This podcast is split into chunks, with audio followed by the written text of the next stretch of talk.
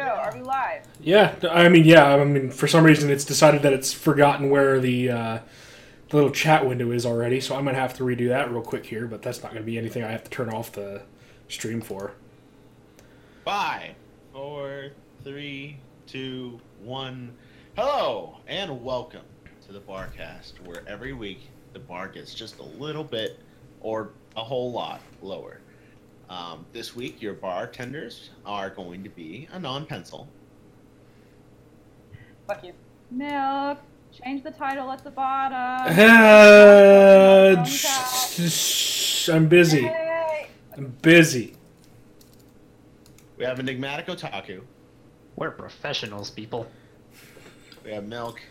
I'm still busy. Leave me alone. My name's Flutter Priest.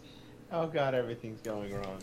Um, this week we have a very special someone that is at the bar counter with us. Uh, someone we actually all collectively met in person at BabsCon, and since he's Whether he listened likes to the or and uh, considering he's sat in on a cast or two before, we thought it would only be natural to invite the maker of Pony Finder himself, David Silver. Hello! Yes, there I was walking through BabsCon when suddenly these hooligans just dropped from the ceiling. They said, You're coming with us! And I was like, No, what did I do? And here we are. That's actually really Accurate. true. Um, Yeah, are, that's, are that's what we your do. Just are your sure- restraints nice and tight? Uh, there's a little give in them, but it's good enough. That's Because- good, you know. we tied your arms up with ShamWows. Oh my god, no What one's gonna get that fuck? joke, Enigma. What are you doing? Stop it. Oh. So if you haven't watched the Barcast before, and there's a very good chance that there are some of you who are tuning in for the first time, welcome. This is an entirely user-submitted podcast in which you, uh, the users, suggest who should be the guest that we interview, and then you, also the users, get to submit the questions that we ask our guests. And in theory, this means that users get to ask deep, insightful questions that mean a lot to them. And most of the time, we just kind of troll them and uh, make them miserable for about two hours. Um, if you're tuning in over on iTunes or Google Play, welcome. And we hope you guys enjoy what uh, we have here today. We have an announcement at the end of the cast, so be sure to stick around to the end. And of course, the non pencil is watching the Twitch stream to see Oh, right. if there are any questions live. Uh, pencil, what is an example of a critical miss of a question? Really? Did you just did you just do that, Chris? Did you did you just? I don't get to do joke. puns anymore, please. God damn it! All right. Uh, if I'm looking at the chat, and Few I can resist the call to adventure, even in their phrasings. oh God. the drinking word yet, but I, I will explain it in just a moment. I just wanted to let you guys know. If you ask me a question and you try to ask it just with emojis, or if you ask me a question about fidget spinners, I know the fuck who you are. I know who you are who's been asking about fidget spinners. Fuck off. Then I will probably not ask your question. If you ask about dick size, you know, I might ask that. So that, that's kind of where we're at today. Uh, as usual, there is a drinking word today. That means that anytime any of us says the magical drinking word, which is adventure, if you hear that word, it's time to start drinking. And uh, I think our guest is actually really looking forward to forcing you all to drink. So I'm I'm excited for this. Uh, other than that, don't be a dick in the chat, so I won't have to use my magical powers of banishment on you fucks. Okay, ready to go. So let's jump in um, in the deep end, and we'll start with some actual interview questions. Go figure. Ah, Uh, David, uh, number one, uh, introduce yourself. Who are you? Uh, what have you done for the fandom? And uh, you know, what do you do in the fandom? All right, so long ago in the deep past, when dinosaurs roamed the earth, I ran across that Pony Finder mock up, which still exists on the internet as a meme, and looked at it and said, wow, that's cute. And then I wandered past it. But then I came back later after actually having played Pathfinder and said, wow, these stats suck. I can do better than that. In fact, I will do better than that, I said, thrusting my hand up into the air, my heart flaming with the urge for adventure. And so over a weekend, I created this little tiny pamphlet of a book. But I wasn't happy just making the book. I immediately started selling the book. And then people looked at it and they were like, wait, this thing that you made, it keeps hinting at this larger world. Could you tell us more? And I was like, well, maybe. How much do you want it? Then Kickstarter happened. And so Pony Finder was made. That's about the time that uh, Paizo, the people who actually make Pathfinder, Yeah. kind of poked their heads in and said, "Yeah, you know, you can't actually call your book Pathfinder in the name. It used to be called Ponies for Pathfinder." And they were Oh, like, "Yeah, okay. you really can't do that." And I was like, "Oh, sorry." And then we had this nifty little public vote, and Pony Finder won out of all the other various choices. I'm forgetting what the other choices were, but uh, I could look it up. Either way. And But you so got your you got your name. Go ahead. Yes, we got the name Pony Finder, and that first Kickstarter happened. And as you can see, that Kickstarter was a total failure. Obviously. Yeah. The end. So the, le- so the lesson is, kids, never try. There you go. No, no, no. It it went quite well. I made the books as requested, sent it out to all the happy people, and life is good. Um, I am going to tangent suddenly, like dangerously off topic. okay. If that's okay. Jump. Speaking speaking of pony role playing table uh, tabletop Kickstarters, uh, have you heard of the Fallout Equestria one? No. Uh, I sort of have, yes. It uh, it closed just a couple of days ago. It was on Indiegogo. Uh, there were a couple of interesting things about that, but here I will let leave that right where it is with just their goal. You know, whenever you do a Kickstarter or anything, you have to set a goal, right? Yes. Yeah, of course. their goal 160 then a zero then another zero eh, how about one more zero $160,000? yes How that- close that- did that they was their get to that? No, how close did they get to that? uh, 2% i think That's that's about right. That sounds about right.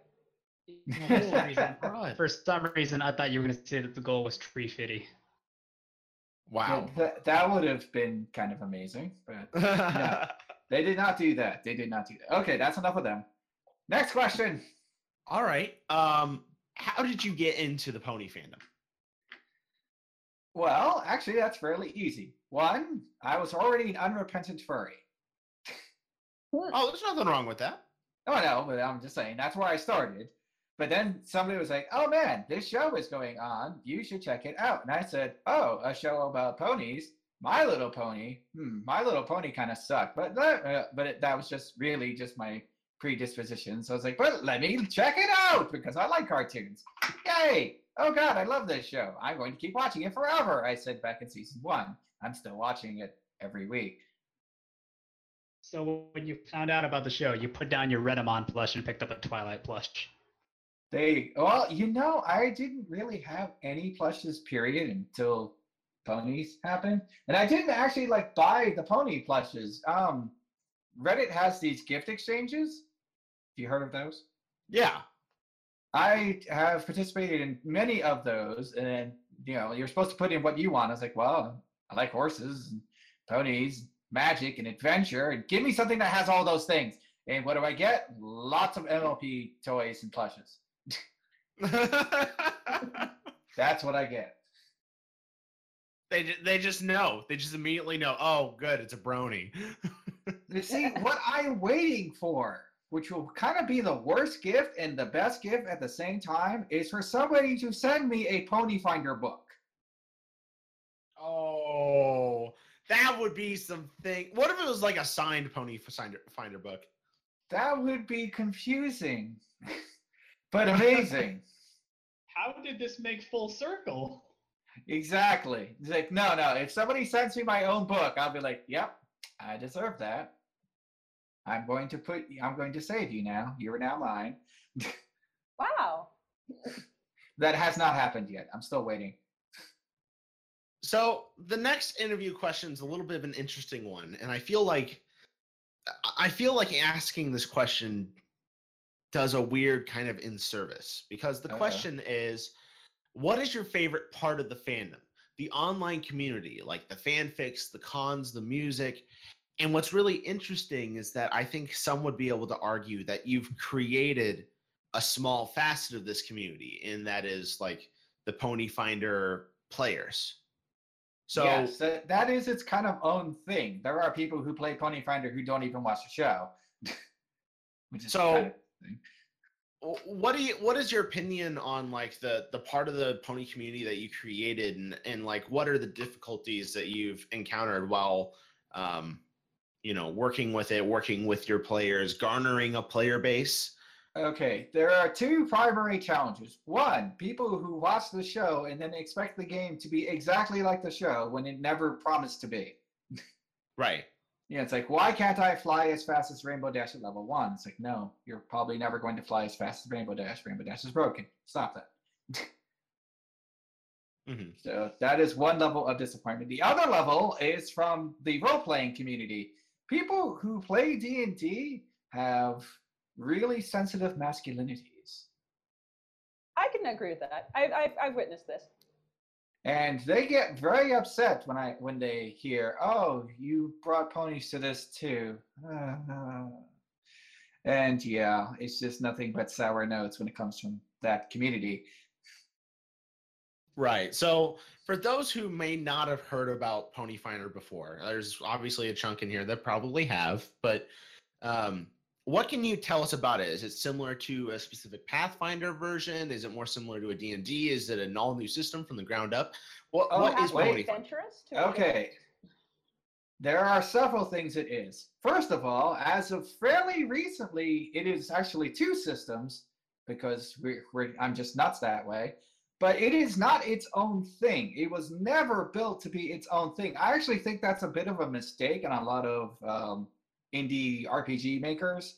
Is they say, "Oh, I'm going to do it my way. It's going to be great. There's going to be like hookers and blackjack, and everybody's going to be happy." Um, no, Pony Finder started off being based on Pathfinder, which meant it literally was Pathfinder. All the Pathfinder rules work the way they do in Pathfinder. Here's some extra stuff. So basically, you know, we gave you a lot of races. Like, you want to be a unicorn in Pathfinder? Cool. You want to be a bad pony in Pathfinder? Cool. And we have all this stuff that just adds on to it, which is great because there's a lot of Pathfinder books and they all work with Pony Finder. Your That's awesome. Has no limits. Are there any weird like um things that kind of get lost in translation, like going from Pathfinder to a fully pony version? Um, only the things that it's like, okay, by the show logic, we should be able to do this, and then it's like, yeah, but according to game logic, that's a terrible idea, and we're not going to do that. um, for example, in Pathfinder specifically, flying. Flying in straight lines is easy, but if you want to do all sorts of acrobatic things, you have to start making rolls. And I gave Pegasi clumsy maneuverability to start with, and people raged so hard. How dare you give Pegasi clumsy?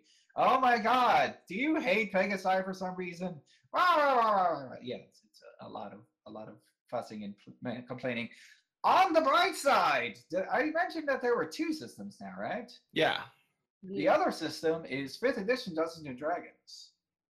And that one, that game from the ground up is a lot more flexible and story driven, which Oh, meant yeah. that we didn't have to really put a lot of strings on things like that. The Pegasi, yeah, they, they can fly. They basically can just fly, unless they're wearing armor they don't know how to use, in which case they fall like a rock. But that's about the only limit we put on them. Will I be able to play as a breezy?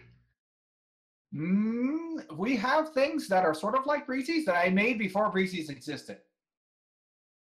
Um, Pony Finder actually called a lot of things in MLP before it actually happened in MLP, which amused the hell out of me. Just dust off your shoulder there. Yeah, we did it first. My, my fanfics have done the same thing. Uh, it's a Oh, good so, uh, and also, so- you're a fic writer, of course. I am a fic writer. I can't stop writing words with horses in them. Go ahead, Pencil. I would say, so shall we adventure on to the next question? Of course. Uh, I see what you did there. Well, I, Oh, I have my beer in my hand. This, I wanna this drink has to be an adventure. So, if there's one thing you could say to your followers or your fans, David, or heck, even your haters, what would it be? Hmm, that's a good question. Now, now you have me thinking of one statement to like issue to all the people everywhere. Whatever you think of me, as long as you're having a good time and you're exploring new places and having your own personal adventures, I am cool. And I thank you for the part that you have played in mine. Yay! You're so nice. Yep. you make me feel awkward for being nice. Oh, it's not. Doesn't he? Doesn't he do that? Okay, I'm glad somebody else noticed. For a split, for a split second, I imagined you as like Jigsaw from Saw, forcing people to play Pony Finder. Wow. Would you like to play a game? Oh God. All right. So now that you made everyone happy and comfy, it's time to make everyone hate you. We're gonna get Yay! political. We're gonna ready. get serious for just a second. Who is best pony? Ooh. Well, you know what? I'm going to twist that uh, question around a little bit, and I'm going to say that there are two ponies that personally resonate with me, specifically two. Uh, Okay. I appreciate Twilight's intellectual thing, her uh, a bit of her neuroticism, a bit of her curiosity. I can t- easily reflect with Twilight and understand part of where she comes from, even her strange social, oh God, I really don't understand what people are thinking, but I'm going to try anyway, kind of thing. Don't worry, if I sound like I'm personable, I'm faking it. I'm faking the whole thing. Um, the other one is Rarity. Why Rarity? Well, why not? She's a creator. She's a business owner. She's a, a lot of her problems are problems that I have to deal with. And it's like, yeah, no, I totally know where you're coming from with that. So yeah, I can totally resonate with Rarity. Okay, I see. You favor the unicorns above all else, huh? What do you I mean, they, they are best pony. Come on. Pegasus Uh, best. I. I feel bad for the Earth ponies. I mean, at the beginning of the series, they were supposed to have specific things that they did, and they have lost all of them. But but they love being covered in mud, though. Okay, they get to keep that. They secrete mud. They secrete Yay! mud from their orifices. They don't What? sweat. Create some form of mud from our orifices. Some of us more than others, Enigma, and some of us out our mouths when we speak. Can we move on? Yes, of course, because now we are ready for user submitted questions. So we're gonna start. We're gonna start with some questions from Lieutenant Major Dude. Um, Are they So- a lieutenant or a major? Both. Oh. both at the same time. So he starts by saying, "Ah, yes, Pony Finder. You are its maker, its creator, its god." Sorry, haven't played it. Not only am I broke, but I have no time nor friends to play it with. Sad face. Aw. So, um, here are the questions. You're a D&D player, aren't you? What is the funniest role-playing session you've had? It doesn't have to be D&D, but uh, definitely an RPG, pen and papers type thing. Okay, let's see. Funniest thing. Oh God, I have to think of what's the funniest moment in my entire life. That's really difficult. How about I just uh, give a moment from a recent game? That's not necessarily the funniest thing of all times. Go for it. Please do. Please do. All right, so we're playing a game of Mummy's Mask, except all the characters are, you know, horses and cats with wings and other such things, because why not? Hello, thank you, Pony Finder.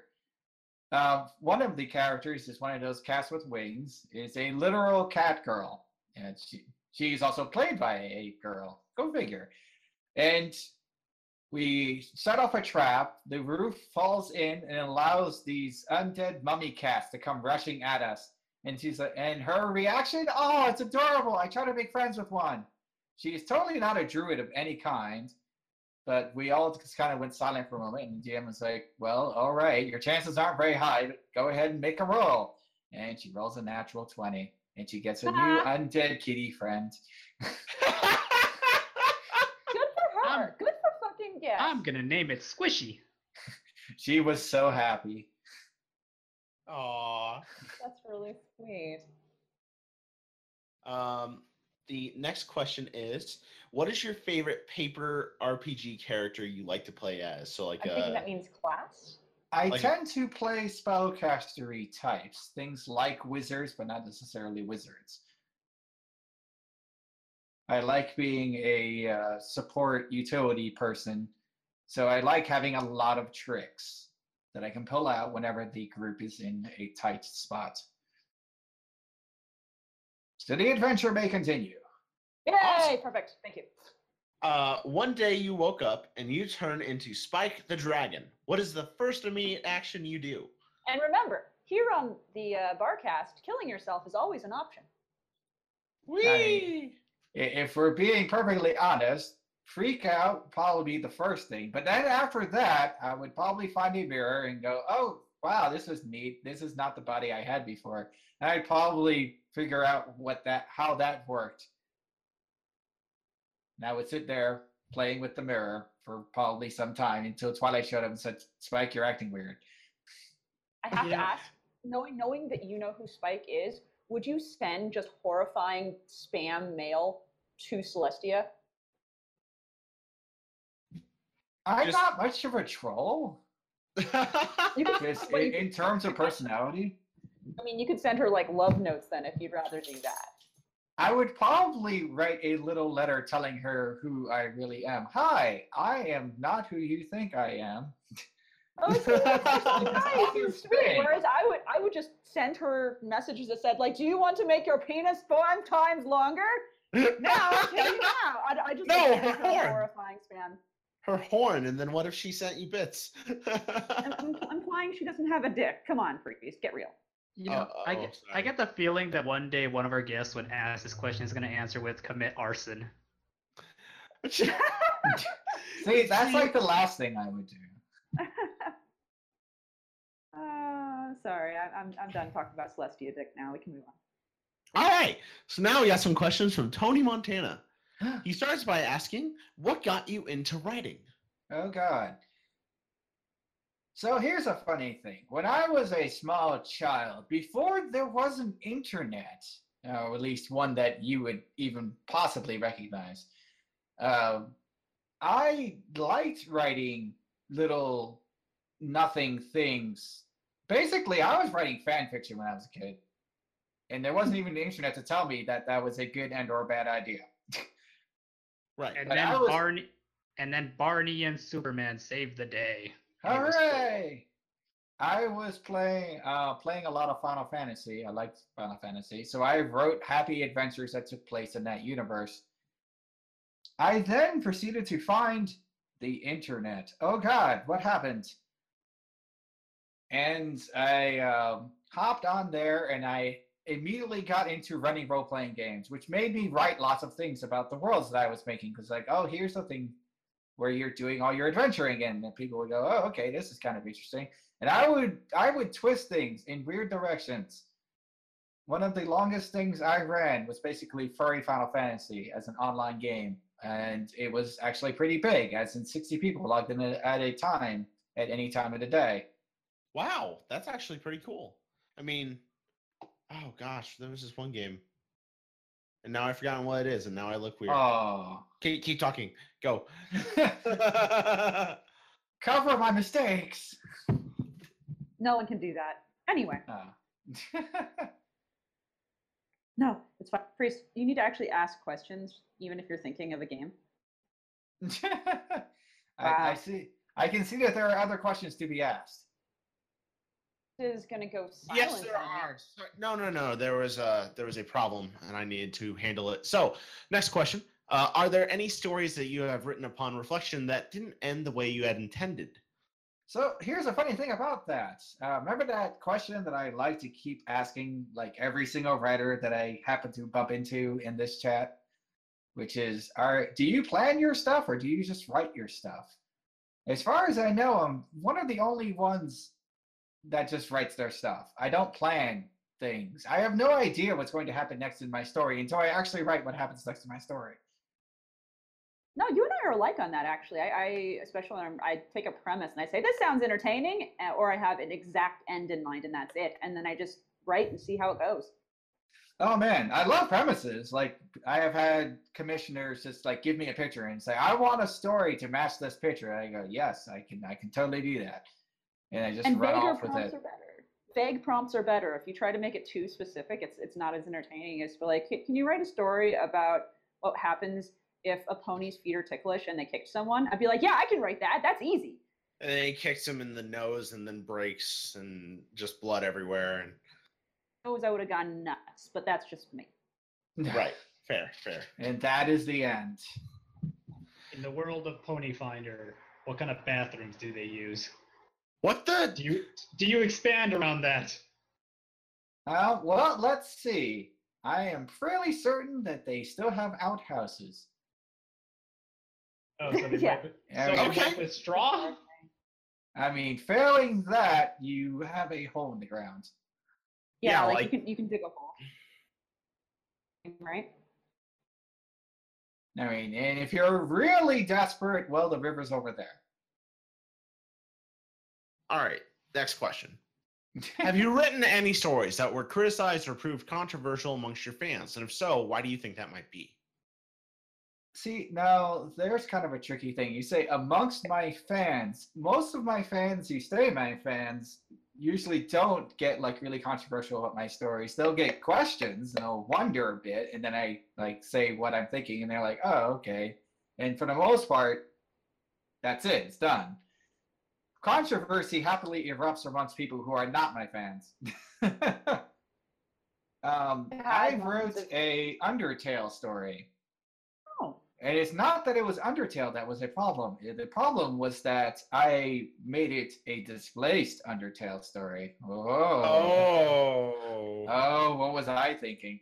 Uh, I was specifically trying to subvert that trope. I was like, okay, I'm going to write a displaced story that's not sucky. That doesn't use almost all the tropes that display stories abuse. It's like I'm not going to not going to make a super OP character that totally overwrites the personality of somebody you love with a personality that you don't like at all. And it's just not worth reading, basically. I actually respect the attempt to subvert like uh like commonly used tropes in a like bad genre. I love doing know that. It's what great. better way Yeah, to I, say I it. agree. So Right. I, I went ahead and used Undertale because Undertale has a protagonist who literally, by canon, has no personality. It's like you can't overwrite what's not there. Wait, what character did you use? The Sorry, main Undertale. character, the I have the protagonist. main Yeah. character has no Chase, what game did you play? personality. Okay, sorry, my bad. yeah, no, the protagonist literally has no words that you don't put in their mouth, Right, of course. which means they have to help anyone. They can kill everyone. I mean, they could be a homicidal maniac if they wanted to. we don't know. So I made this happy human who ends up falling into MLP as Frisk, and then goes on wild adventures there.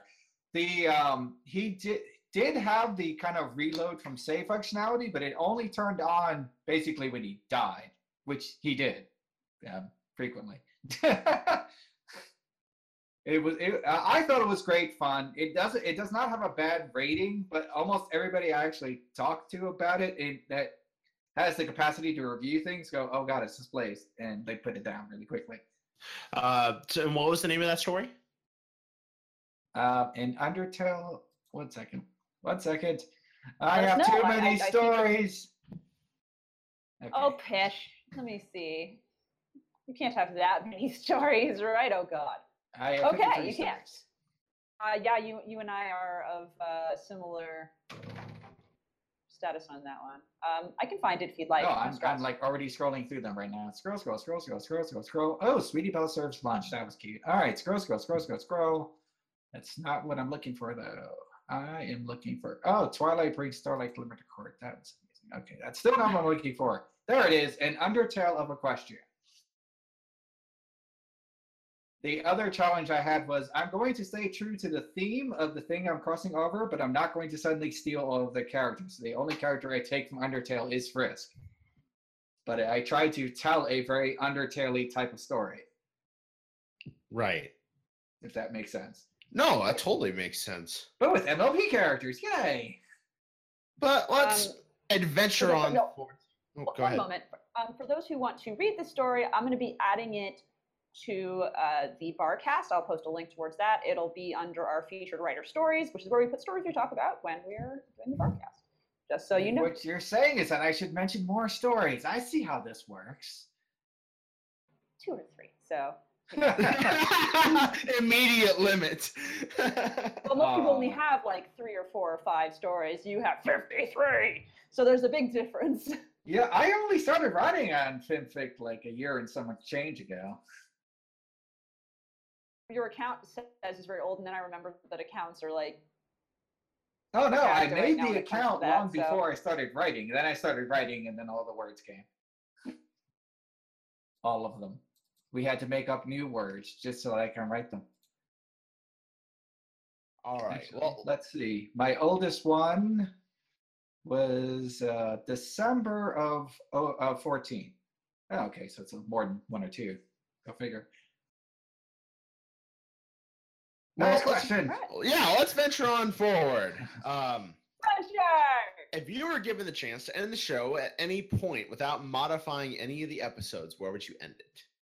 Oh God. I don't want the show to end.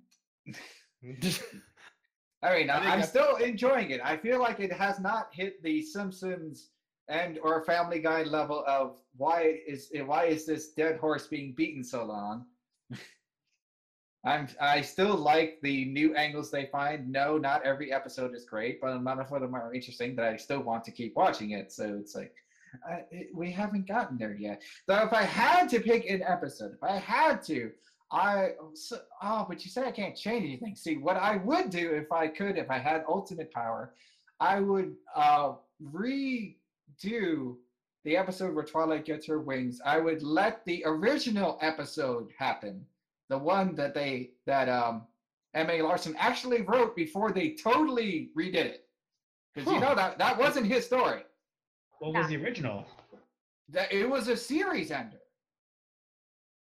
Huh. He wrote it as a series ender, not a season ender, and it was very different. And then they redid everything. They, they changed the whole thing Ugh. to make it a, to make it a season ender.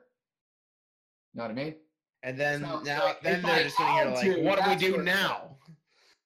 Well, th- th- they went forward, and you know it's not like I'm not that mad about it because I mean I still like the show. I still watch the show, but yeah, no. If I, if I was going to work some magic, I'd probably just do that. If I had to pick an episode and just call call it, uh, just cut it off right there, hit, leave it on a high note, and get on with life.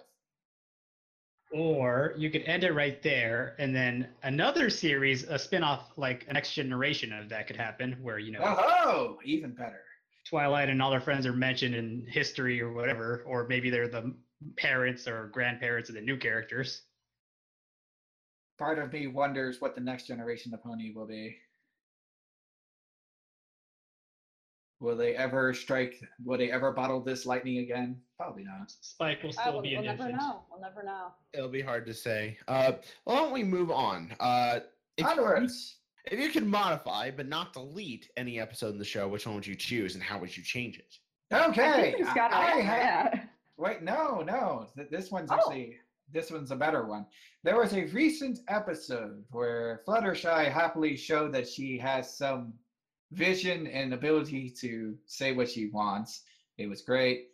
I felt the ending could be improved with the slightest little tweak. Yeah, she got the uh, the three contractors and they all just kind of went off and did their own thing, right? You know what I'm talking about? Mm-hmm. and then she shows up and she's like wow this this sucks you suck everything sucks and they're like well you suck too and then they just storm off and that's basically that's the end of their involvement and i feel like that was kind of a missed opportunity because nothing was really learned in that episode i understand that episode is mostly a showcase episode to show that fluttershy has grown a lot but they could have here's my here's my fix they do their thing. Fluttershy comes in. She says, "Oh, this sucks. Everything sucks. You all suck." But before she can fire them, the animals show up.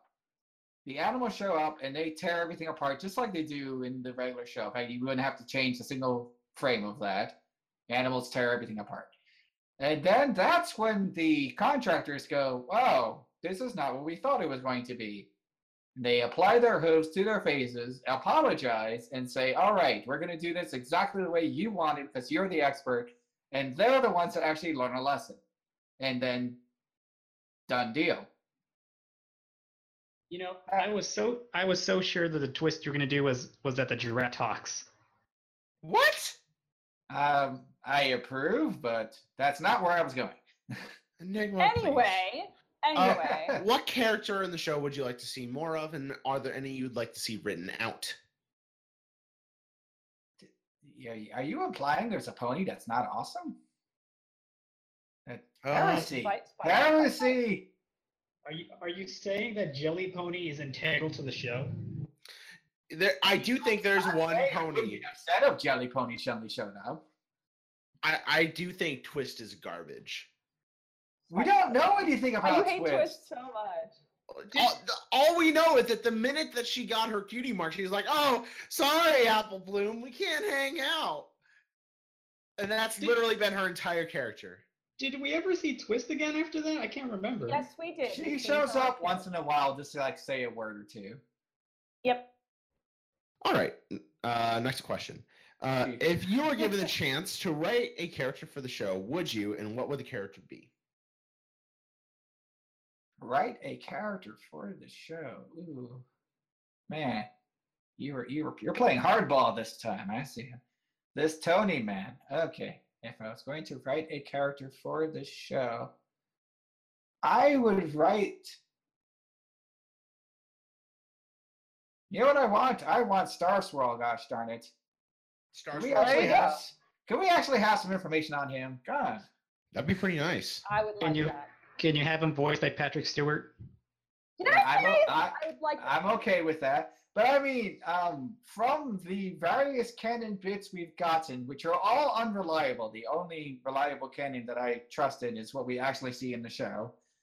Um, he dealt with time magic a lot, which meant they would not break that canon if he just literally just appeared. Pop! Say, oh, I, I finally escaped from the re- clutches of time. How are things going? Oh, things have changed. All right. Next question. Well, I, I oh, this is a question actually. It's just when I see paragraphs, I just naturally think there's gonna be some crazy story.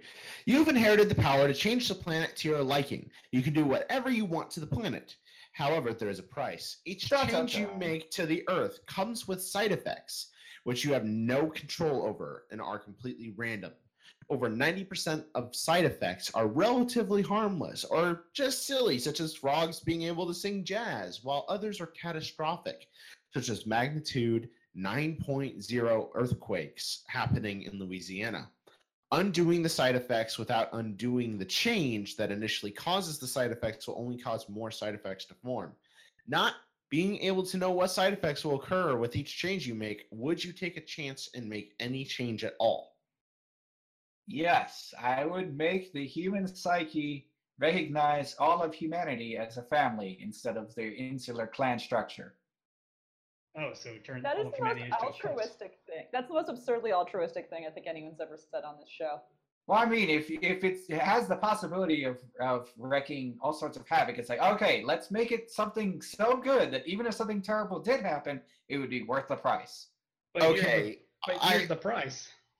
No, I have a joke and I can't not say it.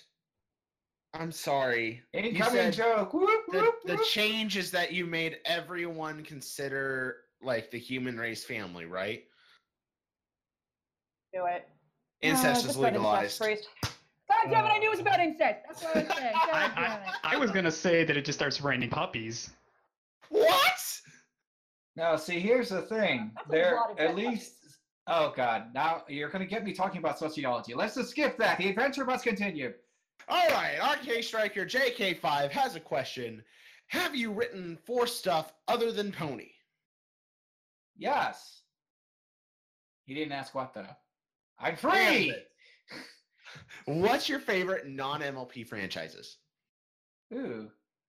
Du- du- du- du- du. Favorite franchise.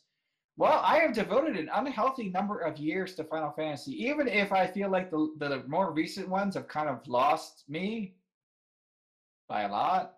Yeah, But then again, I, I like 14. uh, you're not alone. Wait, four? Am I getting the numbers right? Yeah, 14's the online one, right? Yeah. Yeah, it is. No. yeah, it is. yeah, 14th the online one. Yeah. Yeah, No. I played 11 and 14, And I had good said- times with both of those because they both remembered that this is supposed to be a you know fantasy game. It's, You it's in the it's in the name. When you said when you just said bla- uh, blurted it out, I like 14. That could have been taken out of context so easily. If you're gonna Well- say anything in uh, never mind. I'm not even gonna suggest it because I, I think I know what Nick was implying and I don't really give a shit. Next question. now, questions from Dash Loon. Uh, if you could, would you? I feel like there's something missing from there. However, I think I've proved that I do things that I could, or else I wouldn't be here. Yes, correct. The correct. answer is yes. Yes, correct. Good job. Good job. How would you eat your steak? Ooh, I'm gonna judge you. Let's do this. oh, I'm being judged. Um, well, since I don't trust random places, I tend to get medium well. Hmm. What if you have? Well, no, I'm saying, what if you're cooking your own steak? Then I tend to cook it until it feels right, and then I eat it. That's actually kind of fair, yeah. But but you're Right. not you're not cooking it till it's gray in the middle, right? You're not cooking it till it's gray in the middle, right? Are we are we? I have very often sliced into the steak that I have cooked and had juices go flying everywhere. As it should be. That is the entire way I that it should be. Okay. and then I ate it anyway. Om nom nom Right. nom. Some delicious cow juice right there. It should be juicy. It should be juicy. It's gray in the middle, you're doing it wrong. The Barcast officially states that rare is a good way to take steak. So, moving on. Would you have fun with Enigma's Dragon Tit Abomination? What the fuck? Wait, Ooh, what? This is an actual what? question? That That's is the question, question. From I- Dash Loon. Would you Uh, have fun with Enigma's Dragon Tit Abomination? So this is Ember, Ember the dragon. I, Has I- I- actual female tits, like like woman tits. Would you enjoy this? Yes or no? He's a bit confused here. As context, I wrote a story where Ember was anthro and she had dragon tits just because Breasts. why she not? has breasts. exactly. The dragon. Okay. Nice. He's asking if you would. Well, I will start by noting that I am a 37 year old virgin. So yes. So- Moving on! Moving on! We'll just I let forgot to- that lie. Forgot to mention that rule. Fuck. Let's move on. I'll just let that lie on the floor then. We'll move to a question from Balloons 3. What is your favorite story that you have written? No! I have written too many stories. Uh, let's see. I'm going to come back over here. Favorite story that I have written? Oh my god. Y- y- you know, at this point, I am like quickly scrolling through all of my stories. Uh, Well, it's okay. We can come back to that. Um, uh, th- just just think about it. We can come back. Uh, the next question is from Cubert Snuggles. Uh, you have three minutes in Equestria. What to? Uh, let's see. I would determine how close I am to a powerful spellcasting unicorn, approach spellcasting unicorn, and explain my situation as quickly as possible so they can possibly fix it. Very fair.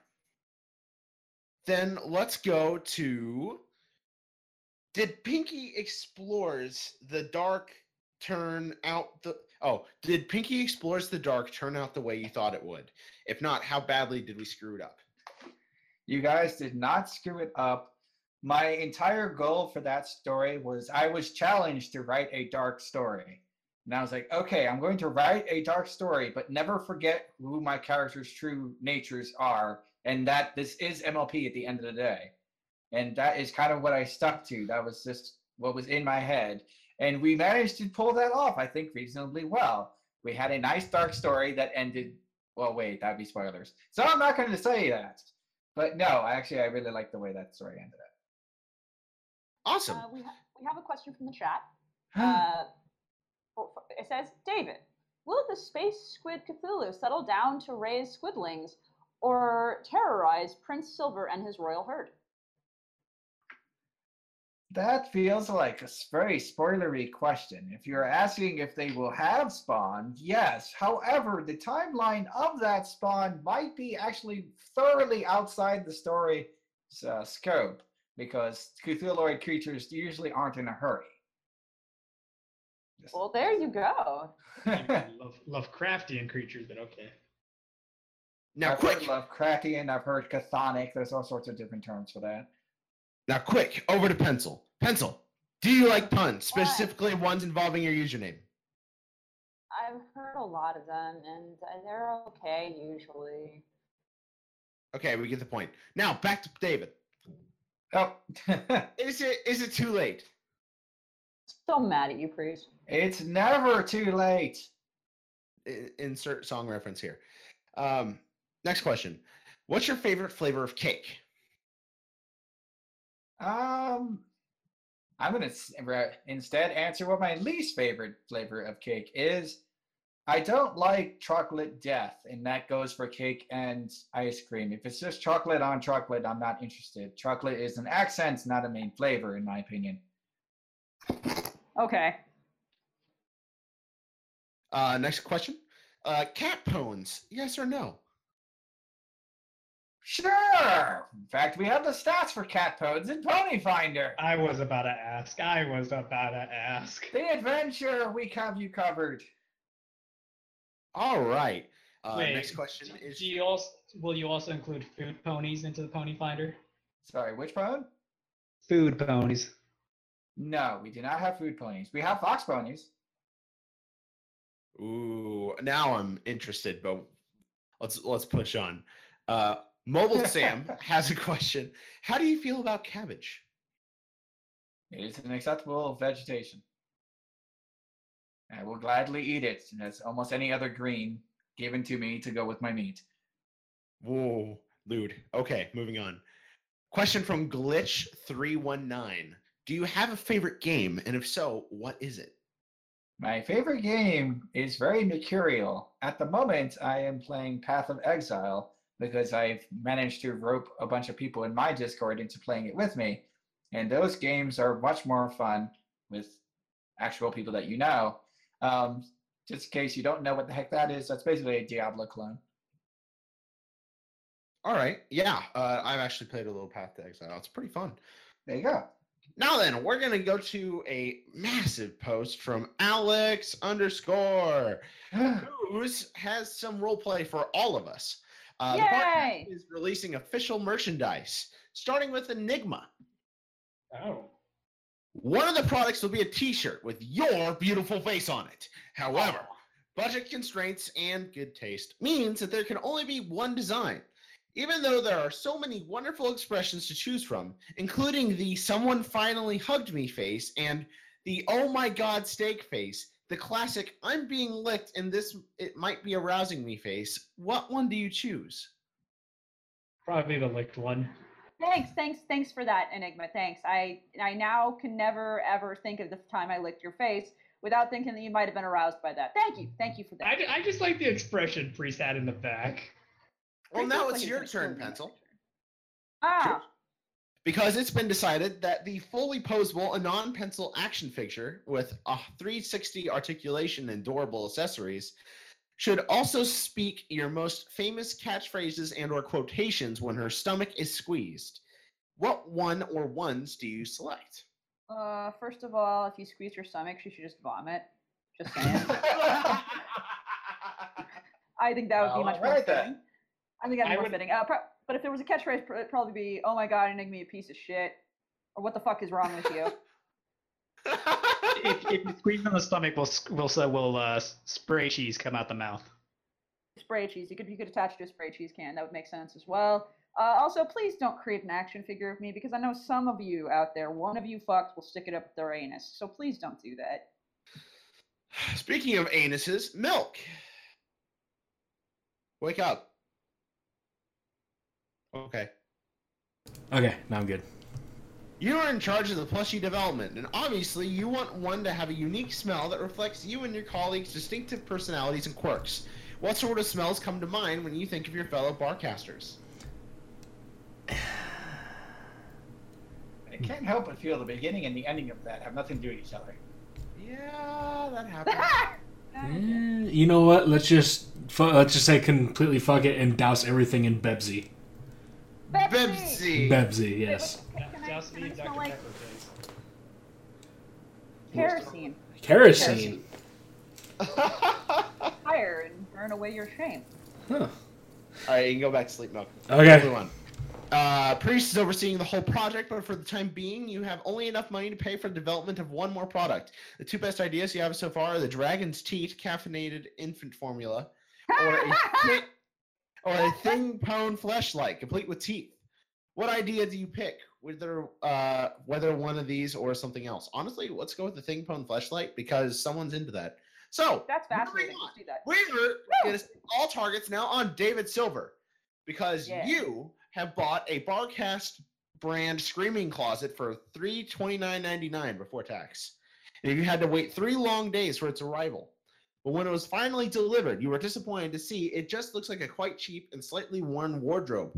Nevertheless, you drag it to your bedroom and place it against the wall opposite your bed. This is when you get your second disappointment. You can't open it. The doors are stuck fast. However, you decide to keep it. After all, this is a limited edition designer item, and the Barcast has a strict no returns policy. That night, when you go to sleep, you are suddenly awoken by high pitched screaming that seems to come from the closet. Sometimes it moans or cries, but it nearly constantly makes some sort of unsettling noise. Not only that, but when you are lying in your bed at night, you swear you feel like you are being watched from darkness. Eventually, you can take it no longer. You get up, grab your trusty crowbar, and start to prise the doors of the closet open. You just can't stand the screaming. After a while, you break through the hardwood doors and you're able to pull them open. What do you see inside? Dun dun dun. Clearly, this it was a interesting attempt at the Barcast crew to get in my house. Well, I mean, you're here right now, so it worked. No, I'm I'm just saying. I open it up. There you are. There, there's all of you. Just All all- of us, yeah. on on top of each other, just I mean, all sorts of disarray, smelling probably terribly because you know there's not a lot of facilities and a closet thing. Right. it's like, oh, there you are. I was wondering why you haven't done a broad- podcast in a while. Alex We were underscore said waiting. Trojan closet. All right, now we have some questions for you from Trixie Forrester. Hi, Bevib. Time for questions. What is your favorite letter? E. This podcast is brought to you by the letter E. What is your favorite number? 42. What is your favorite fruit?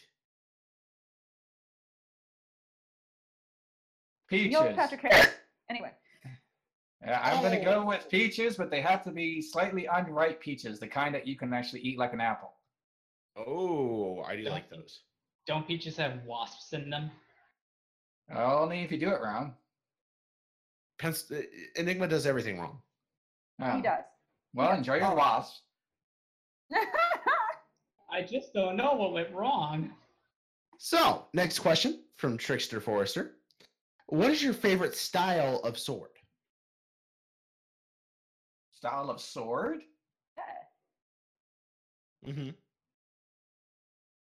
It's like, you know, I haven't really used a sword in real life before, but. Are we talking like what I want my character to use? Yeah, yeah. I'm going Like there's to broadswords, long swords, short swords, scimitars. Horseman stars. Sk- scimitars, you want to say that again? well, You it again, you know what? I'm going to be boring as hell because now I'm thinking back to Dark Souls, and most of the time I ended up using ye old trusty longsword. Fair, fair. Please don't go back to the scimitar. All right, moving back. Uh, what is your favorite species of whale?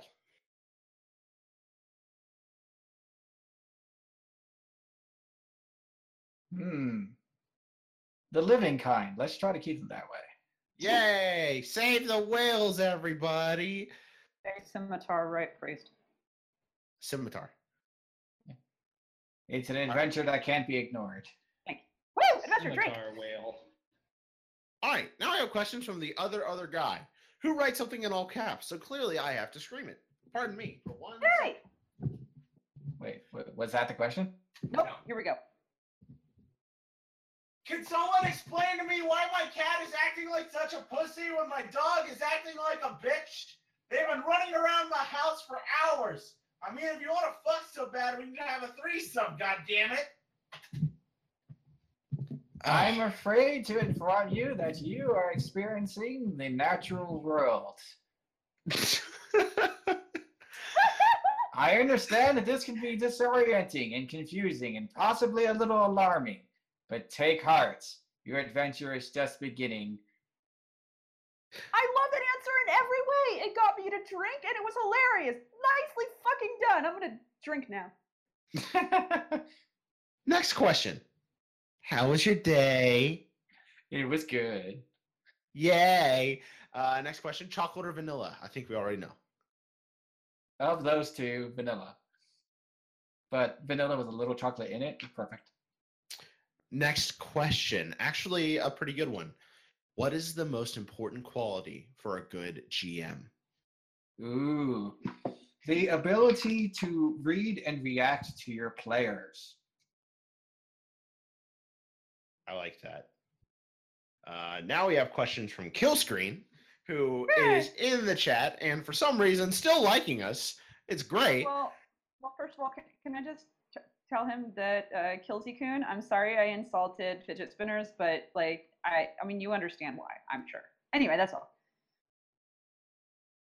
Which his first question is, David Silver, what color is your fidget spinner?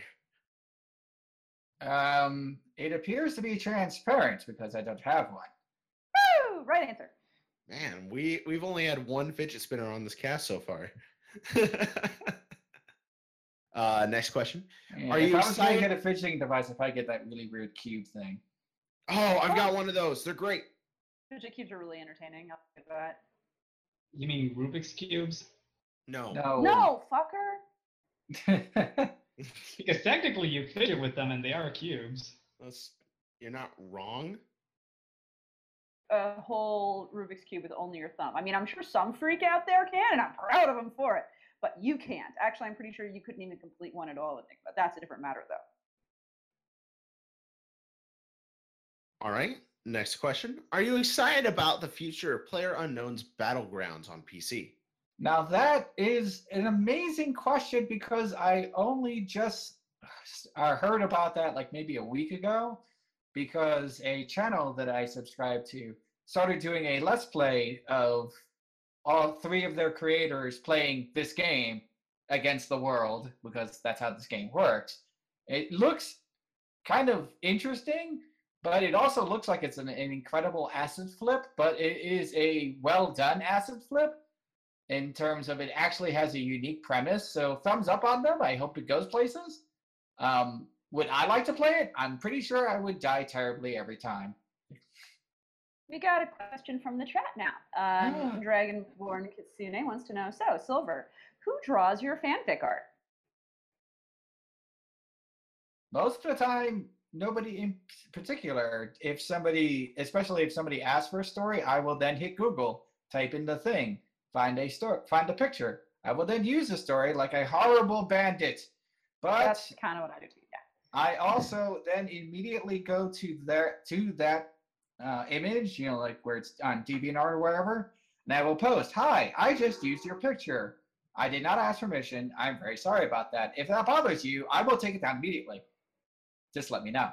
And then most of the time they go like, "Oh yeah, no, that's cool," but I give them that option so that they can say, "No, take it down now," and I will take it down. Hi. Hi, I just I really broke into your house and stole your jewelry. I, I should really be that courteous. That's a really good practice. I just always make sure I link back and like in all capital letters and shit, and make sure there's always a link to their their profile. But no, that's that's a really good practice. I should start doing that. And also to those who do take art that way, don't label it as giving their story extra publicity. Yeah, Please fuck don't. Please don't do that. No, I, I, I just say I wrote a story and used your picture as the title. Right. No, I'm not accusing you of doing that, David. We, we had we had somebody who tried to pass it off. Was like, yeah, we could get exposure for your art if you let me have some for free. I was like, if you are a fuck creative off." person, you must learn that exposure is a toxic word. It's Yep, true. It is. is super, super toxic. I mean, you know, unless like CNN shows up and says, "Hi, yeah, we want to do like a, uh piece on you." It's like, okay, that's exposure I want. Sure.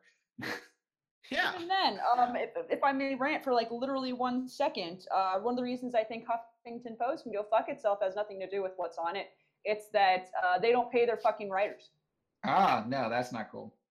They talk about it being for exposure because uh, Huffington Post is such a big name that it will it will help your image. It's like if you had such a big name, you can fucking afford to pay your writers. Don't write for them, guys. Find a different one. At least cracked fucking pays their writers. True. Ask Brony Writer. He uh, is a cracked writer. So, moving on. If you had to incorporate any aspect of Quentin Tarantino style writing into your game, what would it be? Okay, there's an immediate fail there because I'm terrible at famous people, and it's like Quentin Tarantino. Oh, yeah, he's a famous guy. Oh, I can help. I can help. but- I can help. I can help. Go for it, Pencil. can help. Okay. Uh, Kill Bill, Pulp Fiction, Reservoir Dogs, Glorious Bastards, Django Unchained, uh, Death Proof. Need any more help? No, but it's amusing because I know all of those things and have actually sat down and watched zero of them. Oh, I've never seen any of Tarantino. He's a very definitive style. Not, he's not for everybody, but Pulp Fiction. It'll give you an idea of his style. Pretty. He does have a running theme of gallons upon gallons of blood, more than the human body can have. So yeah, I usually avoid that kind of thing. well, then that explains oh, that. not everything. Not everything. But I mean, even in my writing, I, I if there's blood, it's there for a reason, and only as much as should actually be there. Pulp Fiction is prob- probably one of his least bloody things. There was one very, very, very bloody scene, but um, no. There's only one, only one. He's well, getting no, whereas better. I like Kill. Bill is no Kill Bill is like all of the blood all the time. Oh yeah, no, I mean that, that's like the point of that movie. There was also all the blood in Hateful Eight. Ah, yeah, that. All Uh, right. Also, we don't check. Whatever. Uh, last question from Killscreen. Who is your favorite fandom DJ, and why is it Killscreen and his sexy ass face? All He has an ass face. He has an ass face. All, all right, you guys are talking like I was being too altruistic and nice, and I'm going to say a not nice thing now. That Oh, was yeah, 'cause probably Killscreen's right there. controversial, and everybody's going to hate me. Killscreen's right there. I'm so for ready. Um, pony music. Most pony music, I don't understand because the only thing that makes the pony is the title of the song. Unless I'm like, Uh, I could see that. There are some that use like pony clips and audio in order to create a story, and then there's actual like um. no, no, those, those those get a pass if they actually like use little clips and things, but they, you know, they usually don't. Are you thinking more along the lines of like um? I, I'm I'm trying to get more information here. So Sorry. uh, let's let's get an example of like Prince Whatever. Uh, he doesn't use clips from the actual show, but he will write about like Rainbow Dash and Gilda, and maybe not always use the names of the actual ponies. Is that what you're referring to? well, wait, we're talking about music though. Is he actually like singing about them? Yeah. I mean, if he sings about an MLP character, he passes. Uh, yeah, seriously, I think you just have listened to the wrong music because the vast majority of My Little Pony music I've heard incorporates either singing about the characters, clips from the ponies themselves, clips of music from the show, sound effects from the show itself, etc. Like the vast majority. Huh. Okay. Or- yes. You you have definitely had a different pony music experience than I have because like whenever I just run into a random video, it's usually just somebody doing music that they say is pony because they said it's pony, and it's like I don't get it. Huh. Well, yeah, definitely. Like, I think the quintessential song, like with Rolling Stone did cover coverage on it, is like a Discord, the the Tombstone remix, uh, with Eurobeat Brony. But Anyway. that's the one I think it is, and I like that one. yeah, All right. So- So, apparently my opinion wasn't nearly as controversial as I thought. I suck at being controversial. What the heck? no, it's So, all good. Nah, I What's up, pencil? said, nah, you're good. Okay, cool. Because now it's time. Sorry, let me let me get the voice. Wait, are you saying the adventure is about to begin? About to The begin. adventure it will begin. It's time for questions with Byline. That was great. I like the little like tr- the the little uh, what's it called vibrato at the end. Thank you. nice. I, I, I tried something new today. Vibrato with a V. Did you just say that? Vibrato. Vibrato is with a the, as in We talking about reverb? Yeah. Uh, anyway, it's- moving it's- on. It's it's music stuff. Moving on. First question from Vylon is: What are your inspiration for your works? Well, I mean, each one is just a little bit different. I, I have a basic idea and then I run run with it. I run with it like a horrible quarterback that doesn't understand where the end of the field is. It's a very confusing kind of situation. Well, Uh, I mean, Sorry. fair, but but like, is there like, dude? I was about to say, do pictures get you off? Uh, do pictures get get your like creative juices flowing? That's worse. Yeah, Um, That's still worse. Priest, that still sounds like you're asking whether or not his dick gets hard and cum comes out. uh, I mean, Wait. it it, Well, it is question, but- it really varies depending on the story. Some stories were inspired specifically by a picture. Um, Gazing to the Ocean of the Sky, one of my most beloved stories, at least in terms of upvotes and views. That one was inspired by the by the picture, and I'm pretty sure most of the views are because of the picture. that actually, yeah, sometimes that happens. But yes, Feedback it- is weird. it- it is just a picture of this dolphin kind of pony working on a mechanical leg for herself so she can walk on land. Oh, that it. one.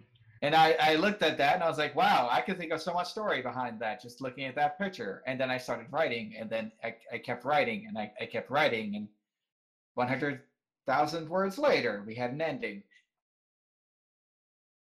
The All right. ending is still open for a sequel. Oh, God. Ooh, prep, prepare.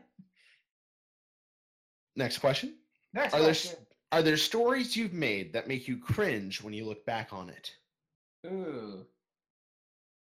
Well, let's see. The, my really, really short Silververse one shots were all incredibly terrible. The first story that I ever published uh, online, pretty awful. Um, yeah, no, those are pretty much my most awful examples I can think of. As a note, despite the fact that it's awful, I still sell it. Heh, good job. No, that, that's not sarcasm. A- Amusingly, people, you know, people seem to like it, so good on them.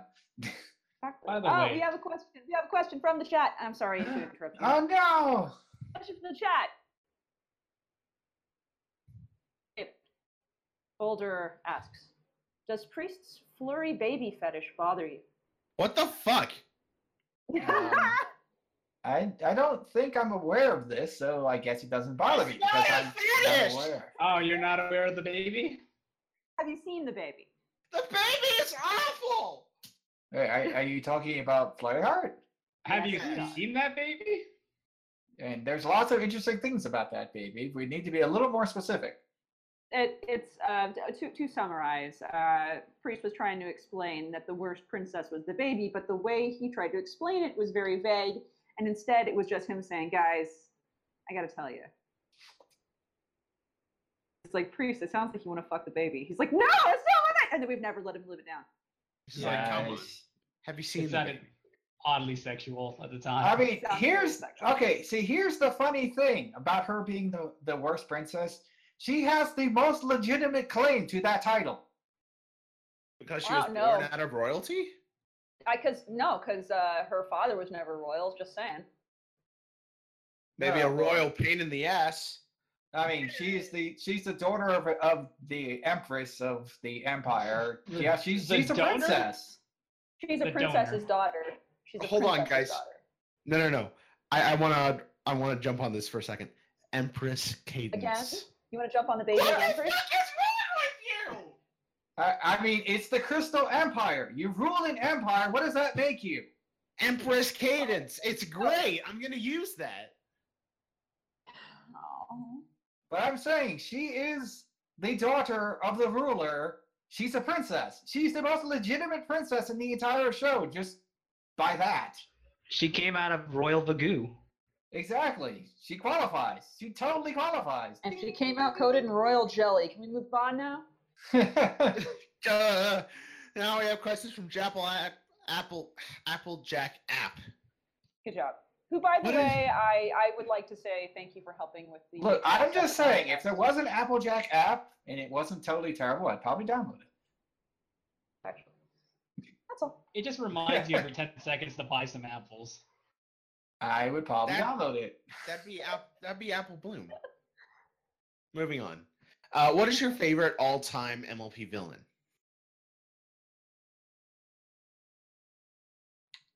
Now that seems like one deserving of a two-pronged answer.